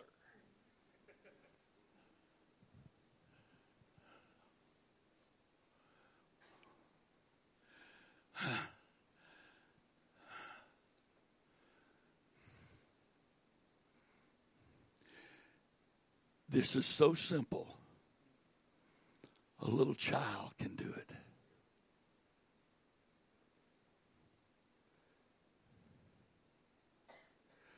a little boy that didn't even have the Holy Ghost because he lived in the Old Testament was born to a barren mother who promised that if you give me a child, I'll give him back to you to serve in the house of God. And as soon as she weaned that boy, three, four, five, whatever he was, she takes him down and hands him over to Eli, the high priest. It says, For this child I prayed, and he now belongs to the house of God. I give up my rights to him as a mother. And this little child is laying in the bed at night and hears a voice say, Samuel. And he thinks it's Eli. So he jumps up, runs down the hall, and said, Here I am, my Lord. And Eli says, I didn't call you. Go back to bed. And a little while later, a child heard Samuel. And he jumps up and runs down the hall and says to the high priest, Here I am, my Lord. And the high priest, who's not in real good shape spiritually, as we're about to find out, recognizes that God is speaking to this child. And he tells this child to say, next time you hear someone call your name, say, Here I am, Lord. Your servant's listening. And so a little while later, he hears this voice. And this child says, Here I am, my Lord. Your servant heareth. And God gives this child a prophecy of judgment against Eli and his house because of the sin that Eli's allowed his sons to participate in. It's so simple that God can use a little child to do it.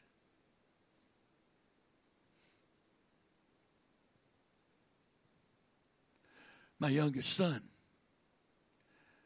received the Holy Ghost in Africa when he was four years and 10 months old. In the dedication weekend of the headquarters building in Blantyre, Malawi, Africa. And he was sitting on the front row of the seats with his mother. And our brothers and sisters are singing. But we didn't know their we didn't know what the, what the words were to the song. But you could feel God and without anybody talking to Joel, this four year, 10 month old child begins to be moved on by the Holy Ghost, raises his hands, and in a few moments has stammering lips. And the Malawian assistant general superintendent came over and laid his hands on Joel. And he started speaking in tongues because the Holy Ghost wouldn't let either me or his mother pray for him. And he got the Holy Ghost. And some 14 years later, no, 10 years later, we're in a crusade in Lusaka, Zambia.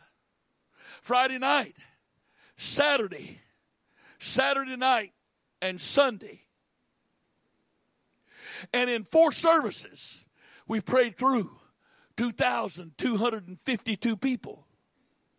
And that 15 year old boy by himself, there's video of it, prayed through 96 people by himself.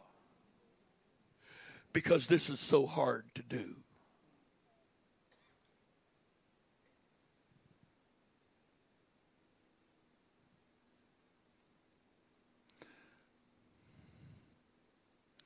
How hard is it to hear a voice speak to you? How hard is it to repeat what that voice said? I've been doing it for the sixth session now.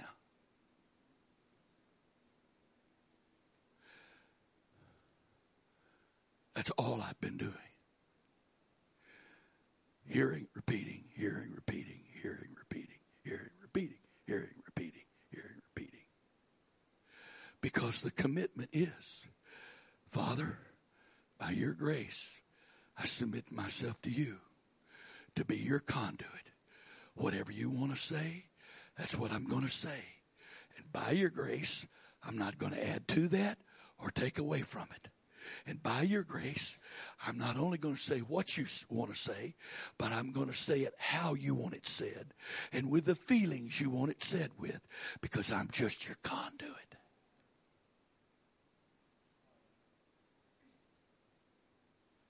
And I got a 14 year old grandson who's been preaching since he was seven.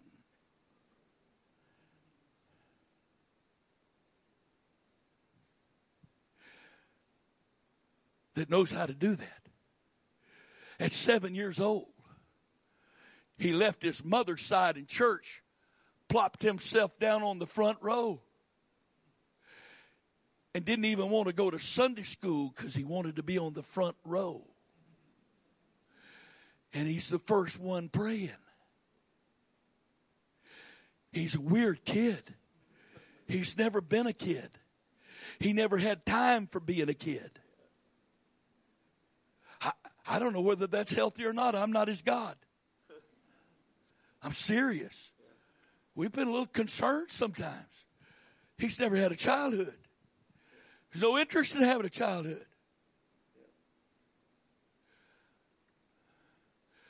He doesn't want to learn about sports or heroes or whatever.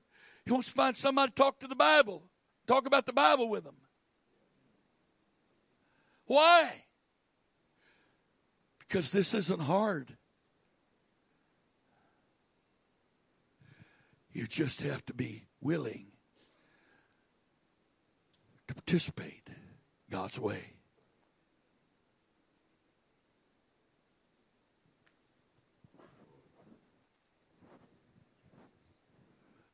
It's not hard. Well, he's your grandson. Really? That's more of a burden than it is a blessing. You believe that if you want, but that's truth.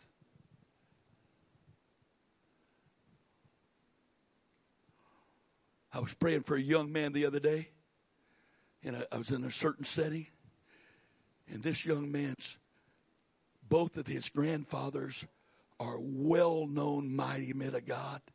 His dad is a well known mighty man of God, and he struggled. And I was asked to come pray for him and his future bride. They were standing there about to be married in a couple of days. We were in a church service and they asked me to pray for him. When I, I was walking up to him, when I got about this close to him, the Holy Ghost spoke to me and I called his name and I said, Heritage is not a direction. Heritage is your foundation, but it's not your direction. It's not who you're called to be. I have two sons. They have a heritage, but that's not a direction who they're supposed to be. Their personalities aren't like mine. Neither one of their ministries are like mine. Well, that, did you fail? No, I succeeded. Because they're supposed to be like what Jesus wants them to be, not like me.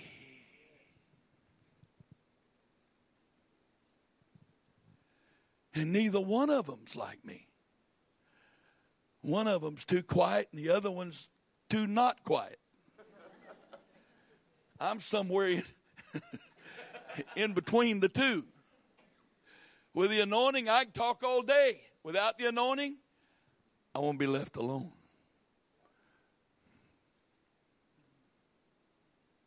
I just want to find me some place to sit with my iPad and study and whatever. And if the Lord wants to interrupt that with ministry on the phone, okay, okay. But as soon as He's done, it's not going to be any chit chat. You know what chit chat is? That's just talking to just fill up, fill up some time, and you don't even remember what you talked about when you got through.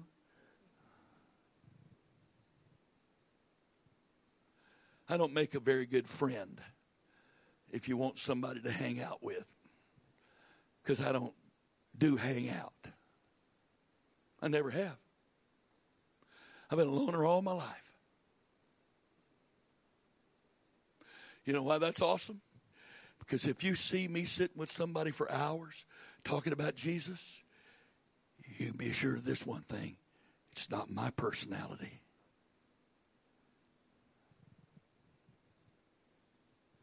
So the point is this who are you going to be in God? What are you going to be? Are you going to be a conduit?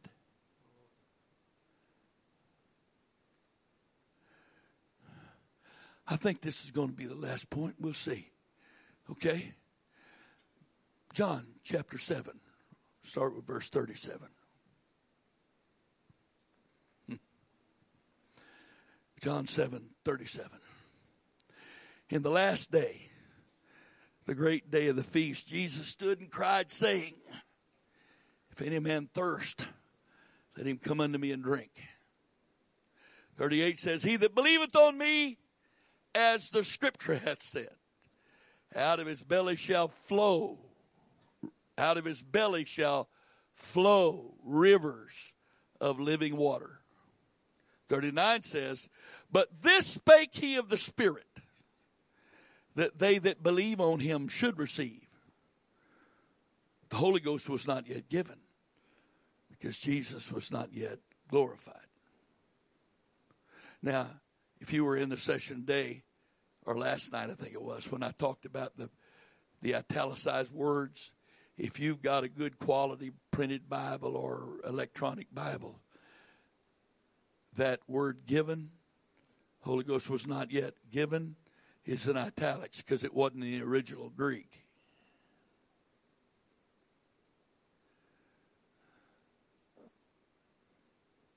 So the verse actually says, But this spake he of the Spirit, that they that believe on him should receive.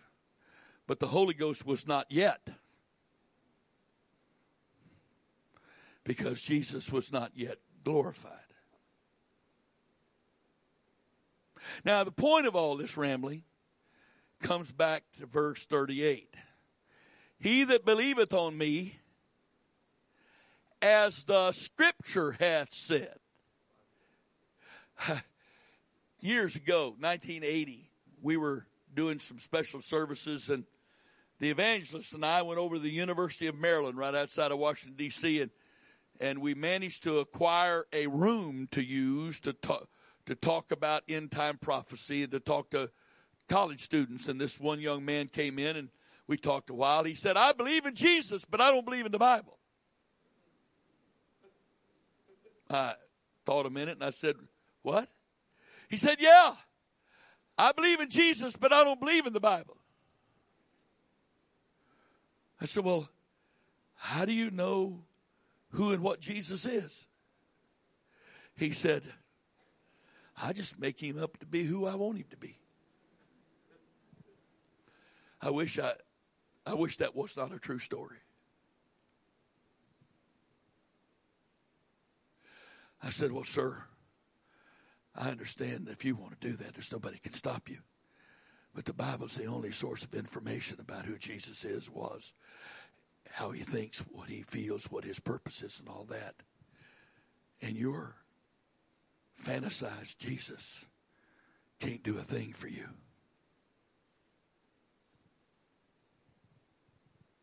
So he that believeth on me not he that believeth on my church, he that believeth on my denominational doctrine.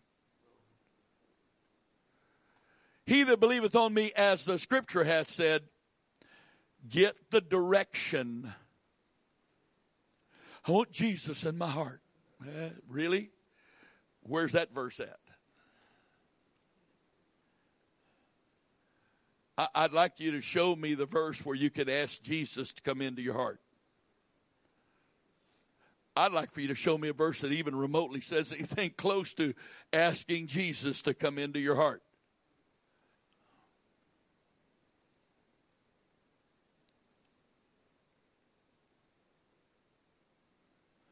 You do believe the Bible, right? I mean, the Bible is your source of faith, right? The Bible is the, the source that tells you what to believe and how to believe, right? Not your church or your preacher or your doctrine your long standing church's doctrine. What the Bible says, right? That's what you believe, right? Right? So where's the verse that says you can ask Jesus to come into your heart? Anyway, he that believeth on me, that, that was just a little side note for somebody here that needed to hear that. He that believeth on me, as the scripture hath said, Notice now, this is King James 1611 English. Out of his belly. The Greek word there is literally cavity.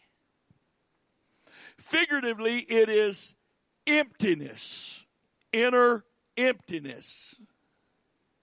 And it is translated in many different uh, of the modern translations, something along the line of inner man.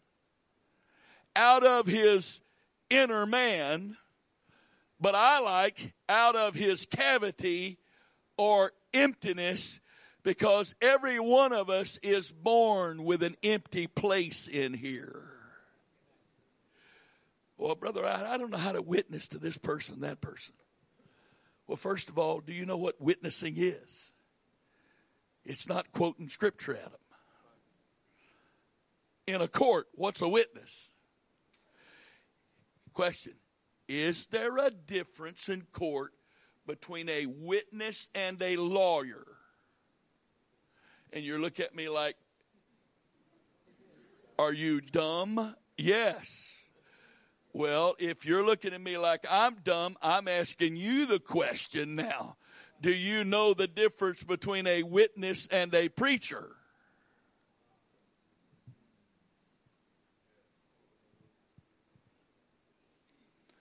Because a preacher is supposed to, and it's, you, it's your privilege if you want to, and I, I would encourage you to know what the Bible says so you can give a biblical answer, but that's not what a witness is anyway.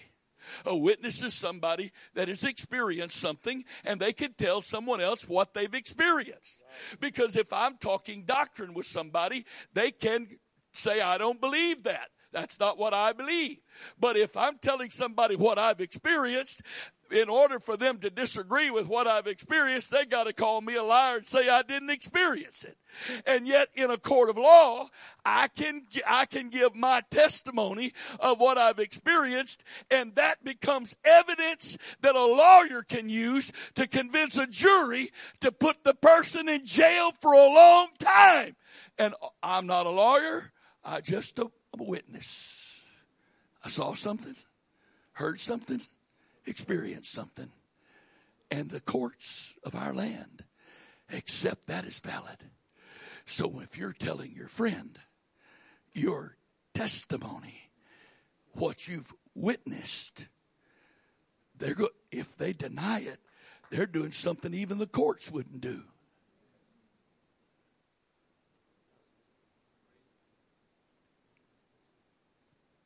So, out of your belly, your innermost being, your emptiness. So when I witness, most of the time, I talk about the fact that I had this great emptiness inside. And it didn't matter what I did trying to fill that emptiness. I tried all kind of stuff, but nothing could fill that emptiness. But one day, one day, the Spirit of the Lord came in my life. And literally, literally, down by my bed as an 18 year old, I felt that emptiness literally fill up.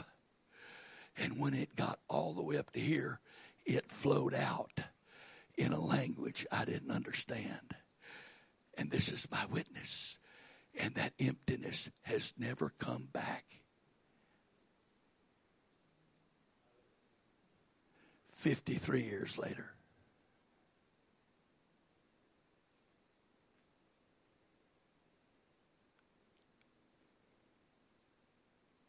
That's my witness. So the verse says, He that believeth on me, as the scripture hath said, out of his belly, his emptiness, shall flow rivers, rivers of living water. I think I talked about this a little bit last year, but that's okay. We'll talk about it again. The Greek word translated flow. The English equivalent letters are E R E O. Now, I talked about scholars today and their difficulty in being objective when objectivity would put them in a position of having to face the fact that the objective facts contradict their personal opinions. And so, therefore, Greek scholars have made the word E R E O in this place different than every other place in the Greek New Testament where E R E O is. And E R E O is the strengthened form of the Greek word spelled, verb spelled R H E O, reo. And when you put the suffix MA on the end of R H E O, the suffix means in Greek the result of. So if you have reo ma or re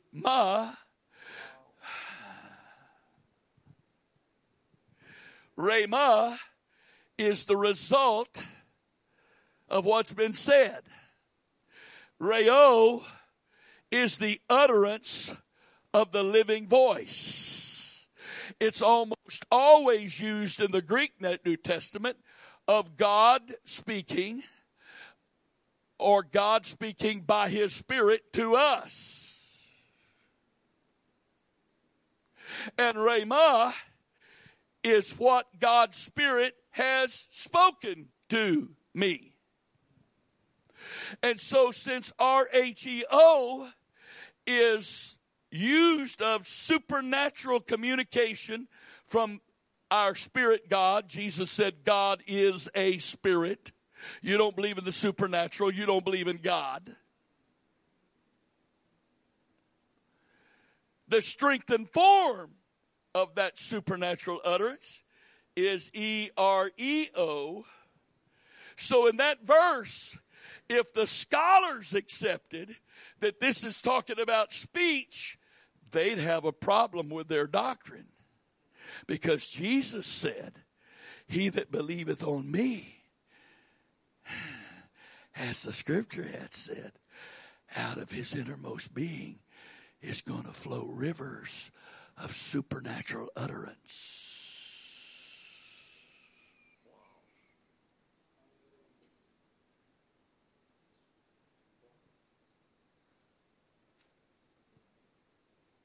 But of course, we can't accept that.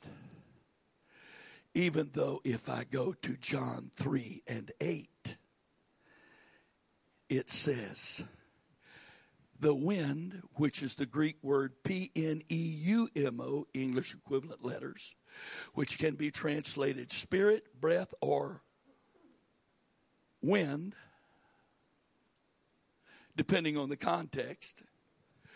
The wind bloweth where it listeth, where it wants to, and thou hearest the sound thereof, which is the Greek word P H O N E, from which we get the word phone, but is literally the Greek word for voice. The Spirit blows where it wants to, and you hear the voice thereof. But you can't tell where the Spirit's coming from or where it's going. Get this. So is everyone who is born of the Spirit. Now, if I listen to the denominational world, this is what they say that verse means. You can't know when you're born again because you don't know when the Spirit's come or when the Spirit's going.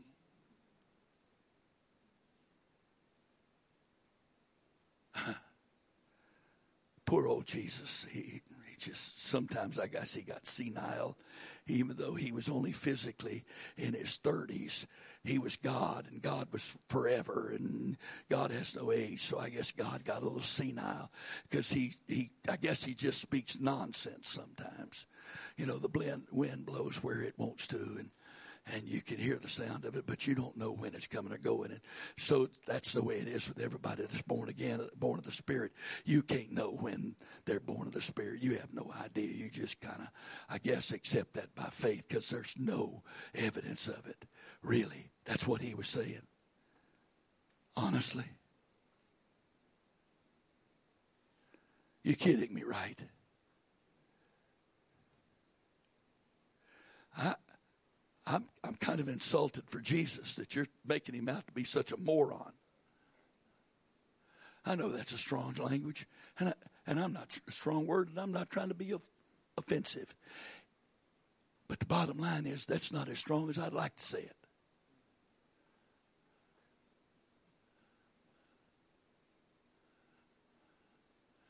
How insulting of our Savior that to cover your doctrine that you can't defend, you got to accuse him of making some kind of stupid, ridiculous statement that doesn't make any sense whatsoever. Hey, he just said a few verses earlier, except a man be born of water and the Spirit, he cannot enter the kingdom of God. He just made being born of water and the Spirit prerequisite for being in his kingdom. And three verses later, he says, But you can't know when it happened.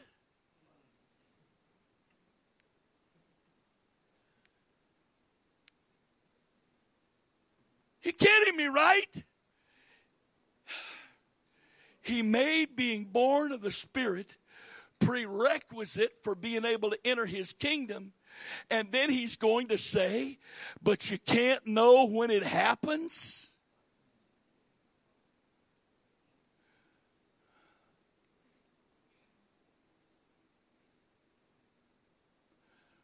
Or maybe that's not what he's saying at all. The wind blows where it listeth. There's three ways to know that the wind is blowing. You can feel it, you can see the results of it, or you can hear the noise it makes. He didn't pick feeling it as the evidence. He didn't pick seeing the results of it. He picked hearing the voice of the Spirit that is evidence. So is everyone that is born of the Spirit. And then four chapters later, he says, Come unto me, all ye. If any man thirst, let him come unto me and drink. He that believeth on me, as the scripture hath said, out of his inner emptiness that I'm now filling with myself to overflowing with living water, which, which of course the next verse says, John 7 uh, 39 that he, he's not speaking of water, he's metaphorically speaking of w- w- water as representative of the Spirit. Which is not yet available because Jesus hasn't died, been buried, resurrected, and ascended into heaven because the Spirit wasn't given till all three of those things happened on the day of Pentecost, is when it happened. So nobody had the baptism of the Holy Ghost before the day of Pentecost because the Holy Ghost was not yet because Jesus wasn't yet glorified. And he wasn't glorified in death, and he wasn't glorified in burial, and he wasn't glorified in resurrection. He was glorified in ascension. And the Holy Ghost wasn't available for infilling us till after he ascended. And when did that happen after he ascended? Acts chapter 2. And so he says, He that believeth on me, as the scripture hath said, out of his innermost being, out of his emptiness that I'm filling to overflowing. I'm not going to give him a taste. I'm not going to give him what Lazarus asked for. Just let the let, just let the, the, rich man said, just let Lazarus Abraham come and dip his finger in his in water and it just let just let one drop of water on my tongue to cool my tongue and comfort me because I'm tormented in this flame. That's all the rich man asked for because he was so tormented that one drop of water would have been comfort. No, no, no. Jesus didn't give us a drop. And he just didn't put some in us but he made it so conclusively obvious of the change that he filled us so much to overflowing that we it didn't just flow out it flowed out in plural rivers oh, well, out of all of us. No. He, singular, that believeth on me, as the scripture hath said, out of his singular belly shall flow rivers, plural, of living water.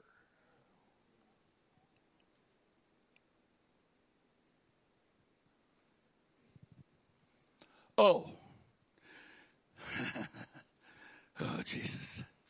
Acts chapter 2, verse 4, just for time's sake. And the day of Pentecost was fully come. They were all with one accord, in one place.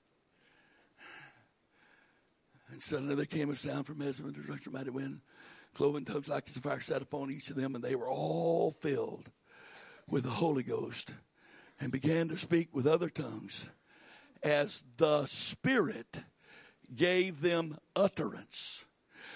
And for those of you that think speaking in tongues is just some nonsensical, ecstatic utterance, I challenge you to just get your Strong's Concordance and dictionary out and look up the definition of the word utterance because it is a very technical Greek term for speaking very is the word erudite, or is there a word eruditely, meaning to speak very specifically and very clearly, well pronounced, sensible statements, not just jabbering, not just some nonsensical glossolalia, but language that could be understood because it's so well spoken.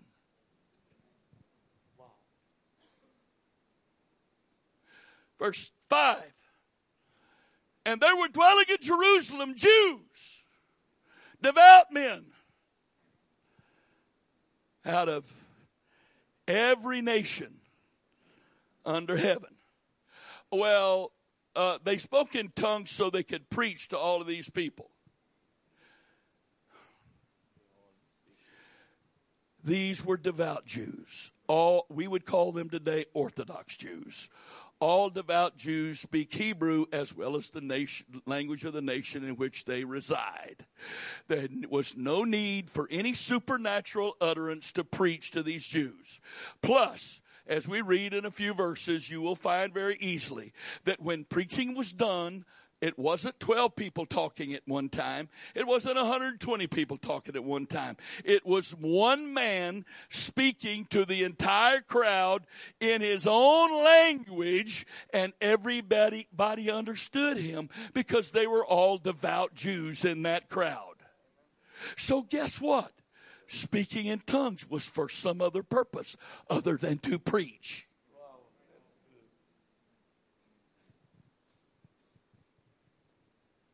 Oh, wait. What's the next verse say? Now, when this was noised abroad, if you got one of those old Bibles, got that little center column reference deal.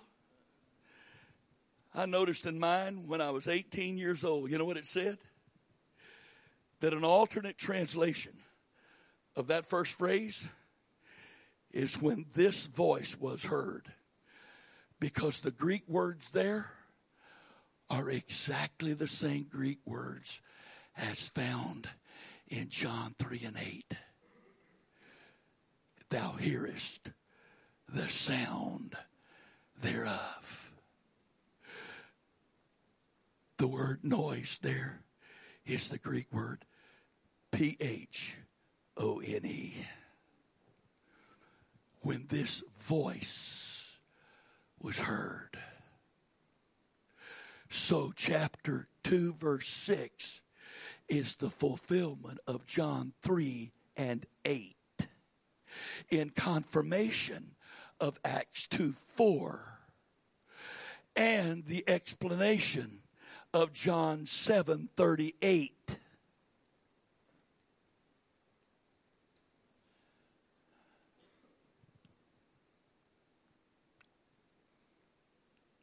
Now,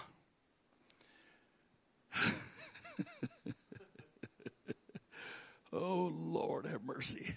How did I get here? I started in on all of this for this purpose to close out the night. So I'm going to try to see if I can close it out on this. If you want to be a conduit of the Lord, in prayer, you've got to learn to yield to the flow. And if you want to be sensitive to the flow of God's Spirit and learn how to flow in prayer in your natural language, you first got to learn how to be sensitive to the flow in the heavenly language.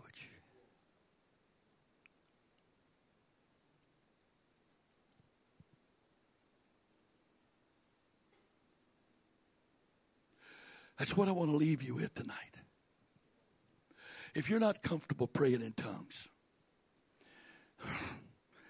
you're going to have to you have to get past that. I first received the Holy Ghost when I was age 12. I went through the traditional Pentecostal process and hated it.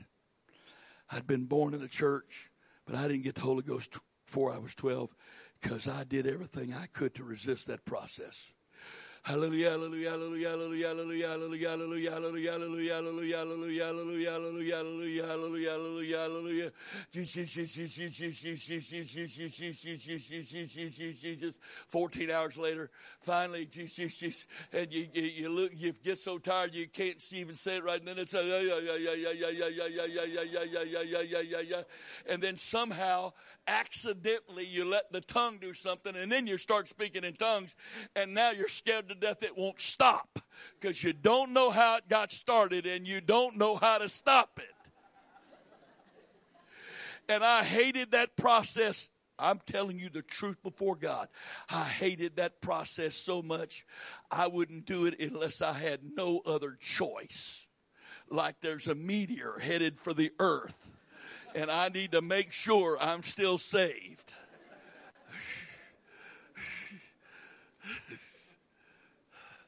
Or one day, my dad, who was not saved, my, him and my mother had a verbal fight. He had come in drunk, which didn't happen very often, but she wasn't happy about it. And he was late getting home, and he'd been drinking, and he smelled like he'd been around a lady, and they went at it. And I thought this was the end of our family. And so it was so bad I was willing to go through. Hallelujah, hallelujah, hallelujah, hallelujah, hallelujah, hallelujah. And that was a pretty quick process that night. It only took about three hours. And they stayed together. I don't know whether that had anything to do with me praying or not.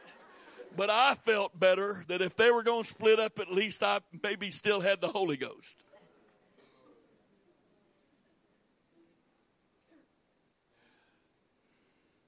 And I've had the Holy Ghost 10 years, even though I spent some time backsliding. That's when I talked about a while ago at 18. Being so empty. I mean, that's, if you've never had the Holy Ghost, you don't really know how empty you are. Till the Holy Ghost has been there and you have allowed it to go away because you've given yourself to stuff you shouldn't have. And now you, you you're not just empty, you know it's, you're painfully empty you don't want to turn the light, light off at night, not because there's monsters in the closet in the corner, but because the dark tells you how empty you really are.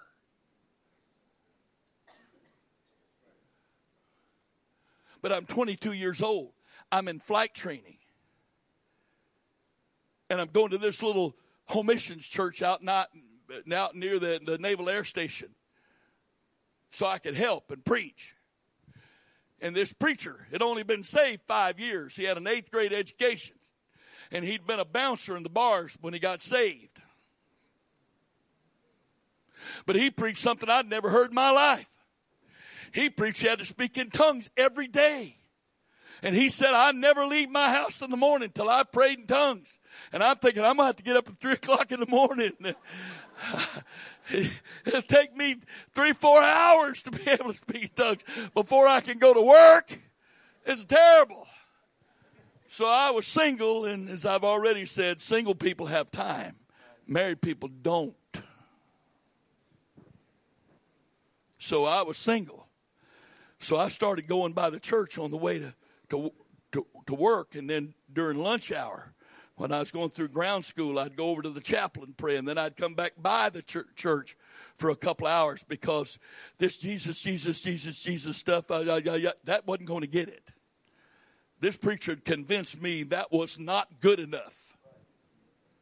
And it took about four or five days before I began to break through into liberty and did not understand that that whole process was nothing but my flesh resisting giving myself over to God.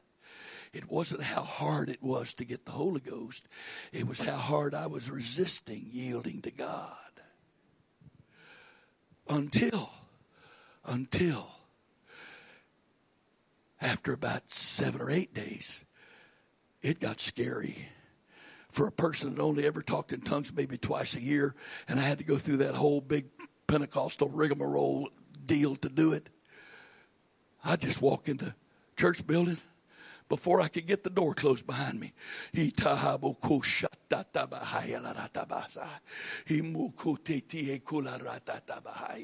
And it was so easy, it was scary.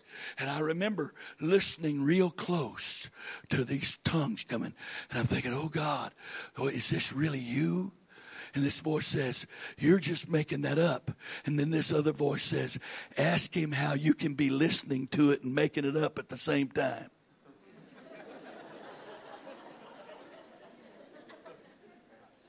And the light came on. And I've never questioned it since because I can listen to it.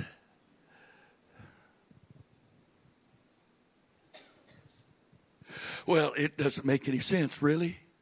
Then why was it I was preaching in Rio de Janeiro about 17, 18 years ago? And there was a man, a preacher, came up on the platform after the service and asked the missionary and I to pray for him. And we began to pray. And he had this long old face.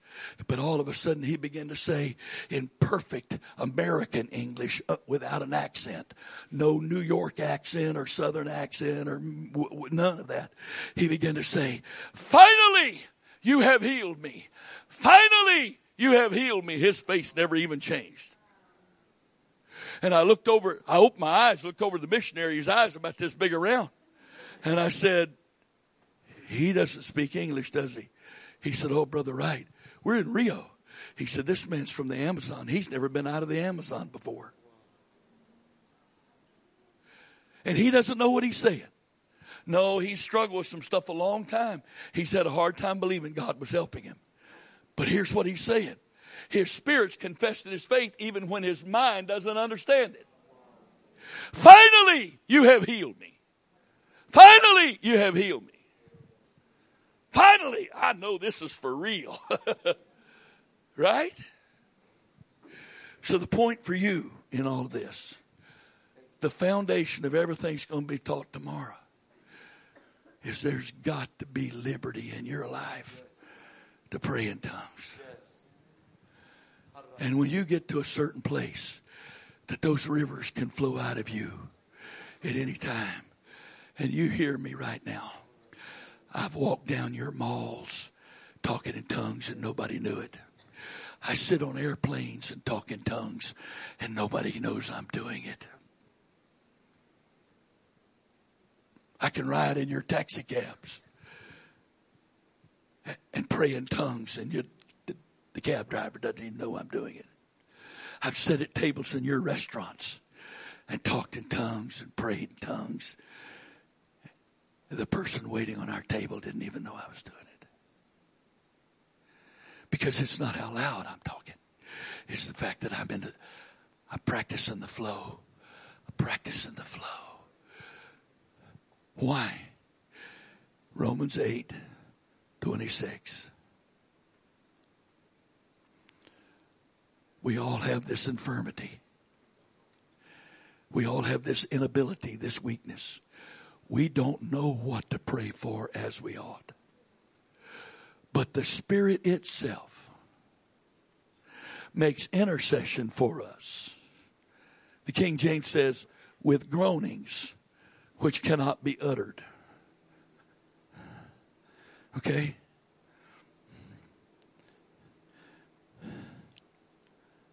Romans 8 26. The Bible in basic English translation reads this way. And in, this is the Bible in basic English translation meant Romans 8 26. And in the same way, the Spirit is a help to our feeble hearts. For we are not able to make prayer to God in the right way, but the Spirit puts our desires into words which are not in our power to say.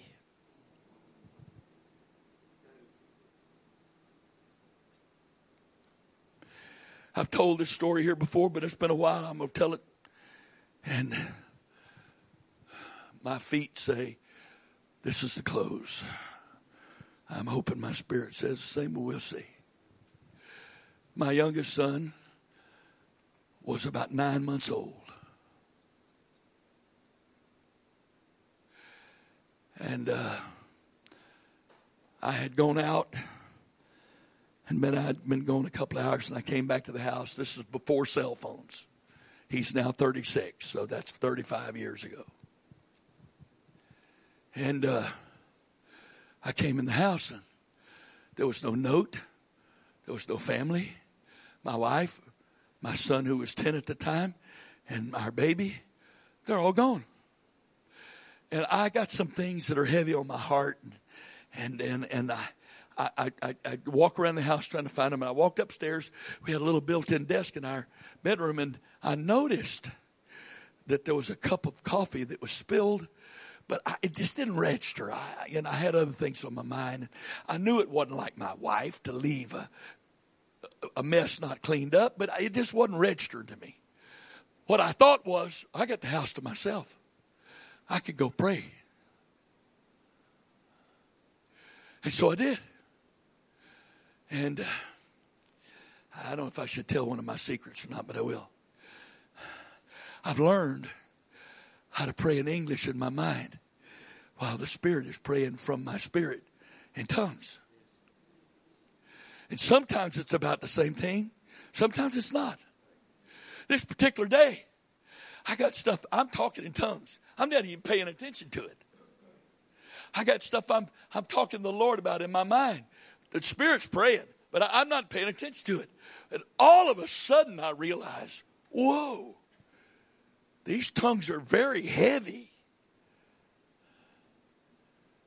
I mean, it was powerful and authoritative and heavy, and I'm not doing that. I'm thinking about something else. And when I kind of came to myself and realized how the Spirit was praying through me, the voice of the Lord said to me, I'm praying about something important. Let me pray. Well, guess what? My mind's not on anything else now. I don't know what I'm praying for, but it kept going heavy, heavy. I don't realize, I didn't realize that at the time, if I look back on it, I would have described that as intercessory prayer. But at the time, I, it was just heavy tongues that I wasn't doing. I was just letting it flow. After a while, all of a sudden, it all lifted. All that heavy, powerful, loud tongue stopped. And it was just very quiet and calm and I heard the voice of the Lord say, Everything's going to be all right. And I went, I remember thinking, okay, everything what? I don't know what everything is. I hadn't had the thought go through my mind but a few seconds. Everything what? And the phone rings. And I walk into the kitchen and pull it. It was one of the ones on the wall, had a long cord to it. And I picked it up and said, hello. I, I didn't know who was on the other end. That person was crying so hard, I didn't, I didn't recognize the voice. Who is this? What's wrong? And finally, the person calmed down enough. I realized it was my wife. And she's calling from the emergency room. And she had just pulled that hot cup of coffee out of the microwave. And Joel was 10 pounds, one ounce when he was born and never slowed up. And at nine months, he was a big, strong kid. And she sat down with him at the desk with him on her lap. And she thought she put that coffee cup far enough away. And you know how babies are when they get to a certain age, they want, they want that cup, they want that glass, they want. Before she knew what he did, he lunged for the cup, and the tip of this finger just caught the edge of it enough to tip it toward him. And, and it burned his arm and fell down, poured off the, the desk and burned this leg and foot. And she's saying, the doctor says it's second and third degree burns and he's going to have to have skin grafts. And the Lord said, This is the everything you've just been praying for. I didn't even know what was wrong. But because I could flow in the Spirit, The Lord prayed for it before I even knew what the problem was. So she comes home, brings this baby home. He's got a bandage on his arm. He's got a bandage on this knee all the way down, from above the knee all the way down his leg and his foot. He's not even crying. She said they were going to keep him in the hospital, but he's so young, they just thought he would do better if, if he was at home. And, and But they made me swear I wouldn't let these bandages get wet so he wouldn't get an infection. Okay. Well, he wants down. He gets on the floor. He hadn't learned to crawl yet.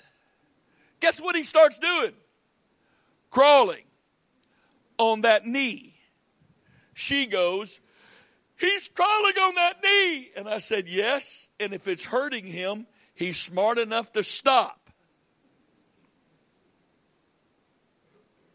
Well, I'm all, you know, I prayed.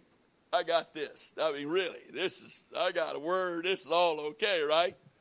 Well, we had to go see the doctor the next day so the doctor could change the bandage to see how it's going. Well, she wasn't going to go in there with her because she saw that. She didn't want to see it again. But I'm sure everything's going to be all right. So I go in there with the baby. He hadn't cried till he saw that doctor. Then he starts screaming his head off before the man, I'm serious, before the man touched him. And I don't know how a nine month old, can do this, but he looked up with me that eyes that said, I thought you were my dad. I thought you loved me and you're letting this man do all this harm to me. And before the doctor could get the bandages off, the baby is pouring sweat from his trauma he's feeling. Well, I got to be honest with you. I wasn't prepared for what I saw. Took this bandage off, the skin was flayed. It looked like it had been flayed. I mean, there was, it wasn't a blister there. There was not red skin there. There was no skin there. The left knee was just that raw. But from the bottom of the left knee to the top of the ankle, there were on a child's leg, there were two blisters about the size of my fist. And then the foot, the entire heel and the bottom of that foot looked like somebody just peeled the skin right off that baby's body. And the doctor looked at me and said, Reverend, this was on a Friday. He said, Reverend, this doesn't look good.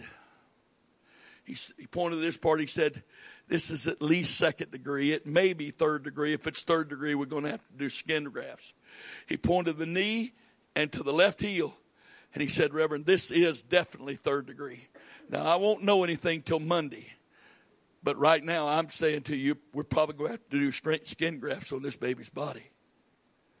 Whoa, whoa, whoa, whoa, whoa, whoa. I'm thinking to myself, that's not what happened.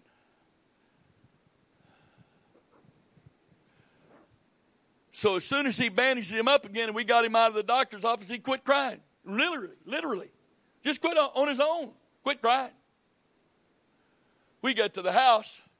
I said to, me, to my wife, let me see that baby. I took him in my arms up to my the room that I prayed in regularly sat down in my rocking chair, held that baby in my arms. I said, Now, Lord, I didn't even know what was going on. You prayed for this. I didn't. I didn't know what was going on. You prayed and you said everything's going to be all right when I didn't even know what everything was. Now, I don't know what you mean by everything. And if you want to explain that, I'll give you a moment to do that. But if you're not going to explain to me what you meant by everything, I'm about to tell you what I understand everything to mean. And I waited for a moment. I didn't hear a thing. I said, okay, Lord, here's what everything means to me. No skin grafts at all. And no scars. That's what everything means to me. We go to church on Monday, on Sunday. I tell the church this is what's happened. We're not going to ask God to heal this baby. We're going to thank Him for healing. He's already said it's going to be okay. So we go back in Monday to have the bandages changed again. It, this baby hasn't cried for two days. He sees that doctor, he goes ballistic. That doctor takes him, lays him on that table. He pulled those bandages off his arms and legs, and that doctor's eyes got about this big. He said, What's happened to this child? I don't know what he's talking about. What's happened to this child? I don't know. What, what do you mean, doctor? What is something's happened to this child? What's happened to him? I don't I don't know, doctor. What do you mean? He said, This baby's almost completely healed. And I noticed then there was no rawness. It was all skin. There was no rawness anywhere on this leg. And he pointed, he said, Do you have a white athletic sock? I thought to myself, I'm a man, aren't I? I mean, can you be a man and not have at least one pair of white athletic socks?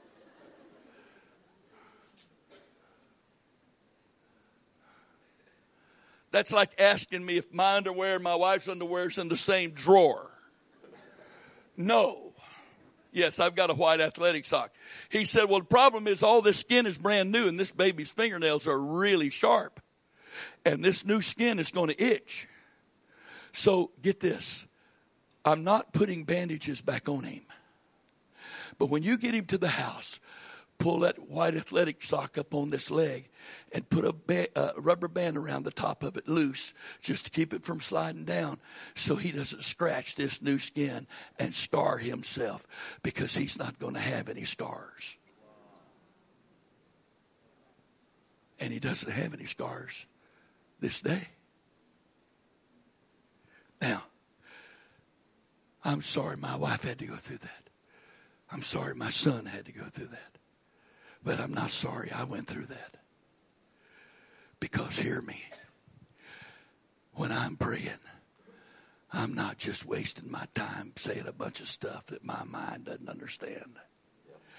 I don't know what I'm praying about most of the time, but I know the Holy Ghost is praying about something important. And so all of my prayer life is built on the foundation of a flow of the spirit of prayer through me in other tongues.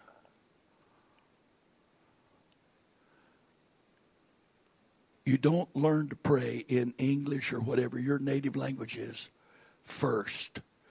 You learn to pray in tongues first. And then God will teach you how to pray His way in your language. And we'll talk about that tomorrow. Father, I thank you for your goodness to us, your mercy. I thank you for your blessings. I thank you for speaking to us. I thank you for instructing us. Thank you, Father. Thank you, Father. Thank you, Father.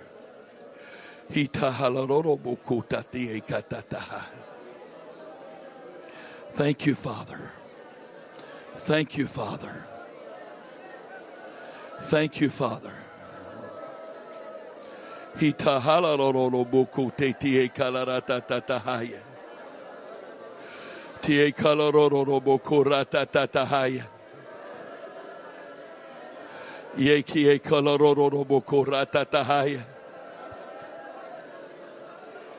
Hallelujah.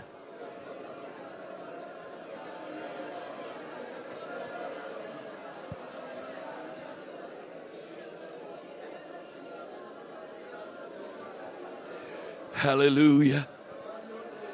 Hallelujah. Hallelujah. Hallelujah.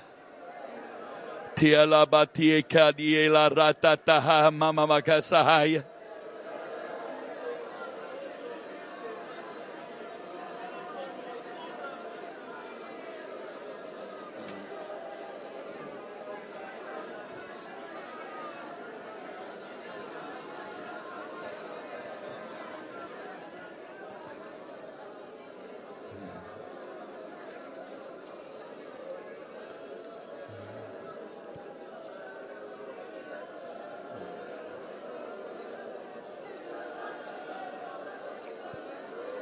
Malalorobokura tatatahaya.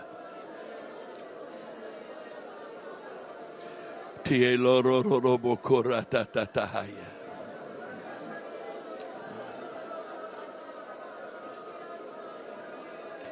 Tie loro talaratatahaya. Mikata sikie kata. Hallelujah. Meye mokosi ki he kutahaya. Tielo ratahaya ratati.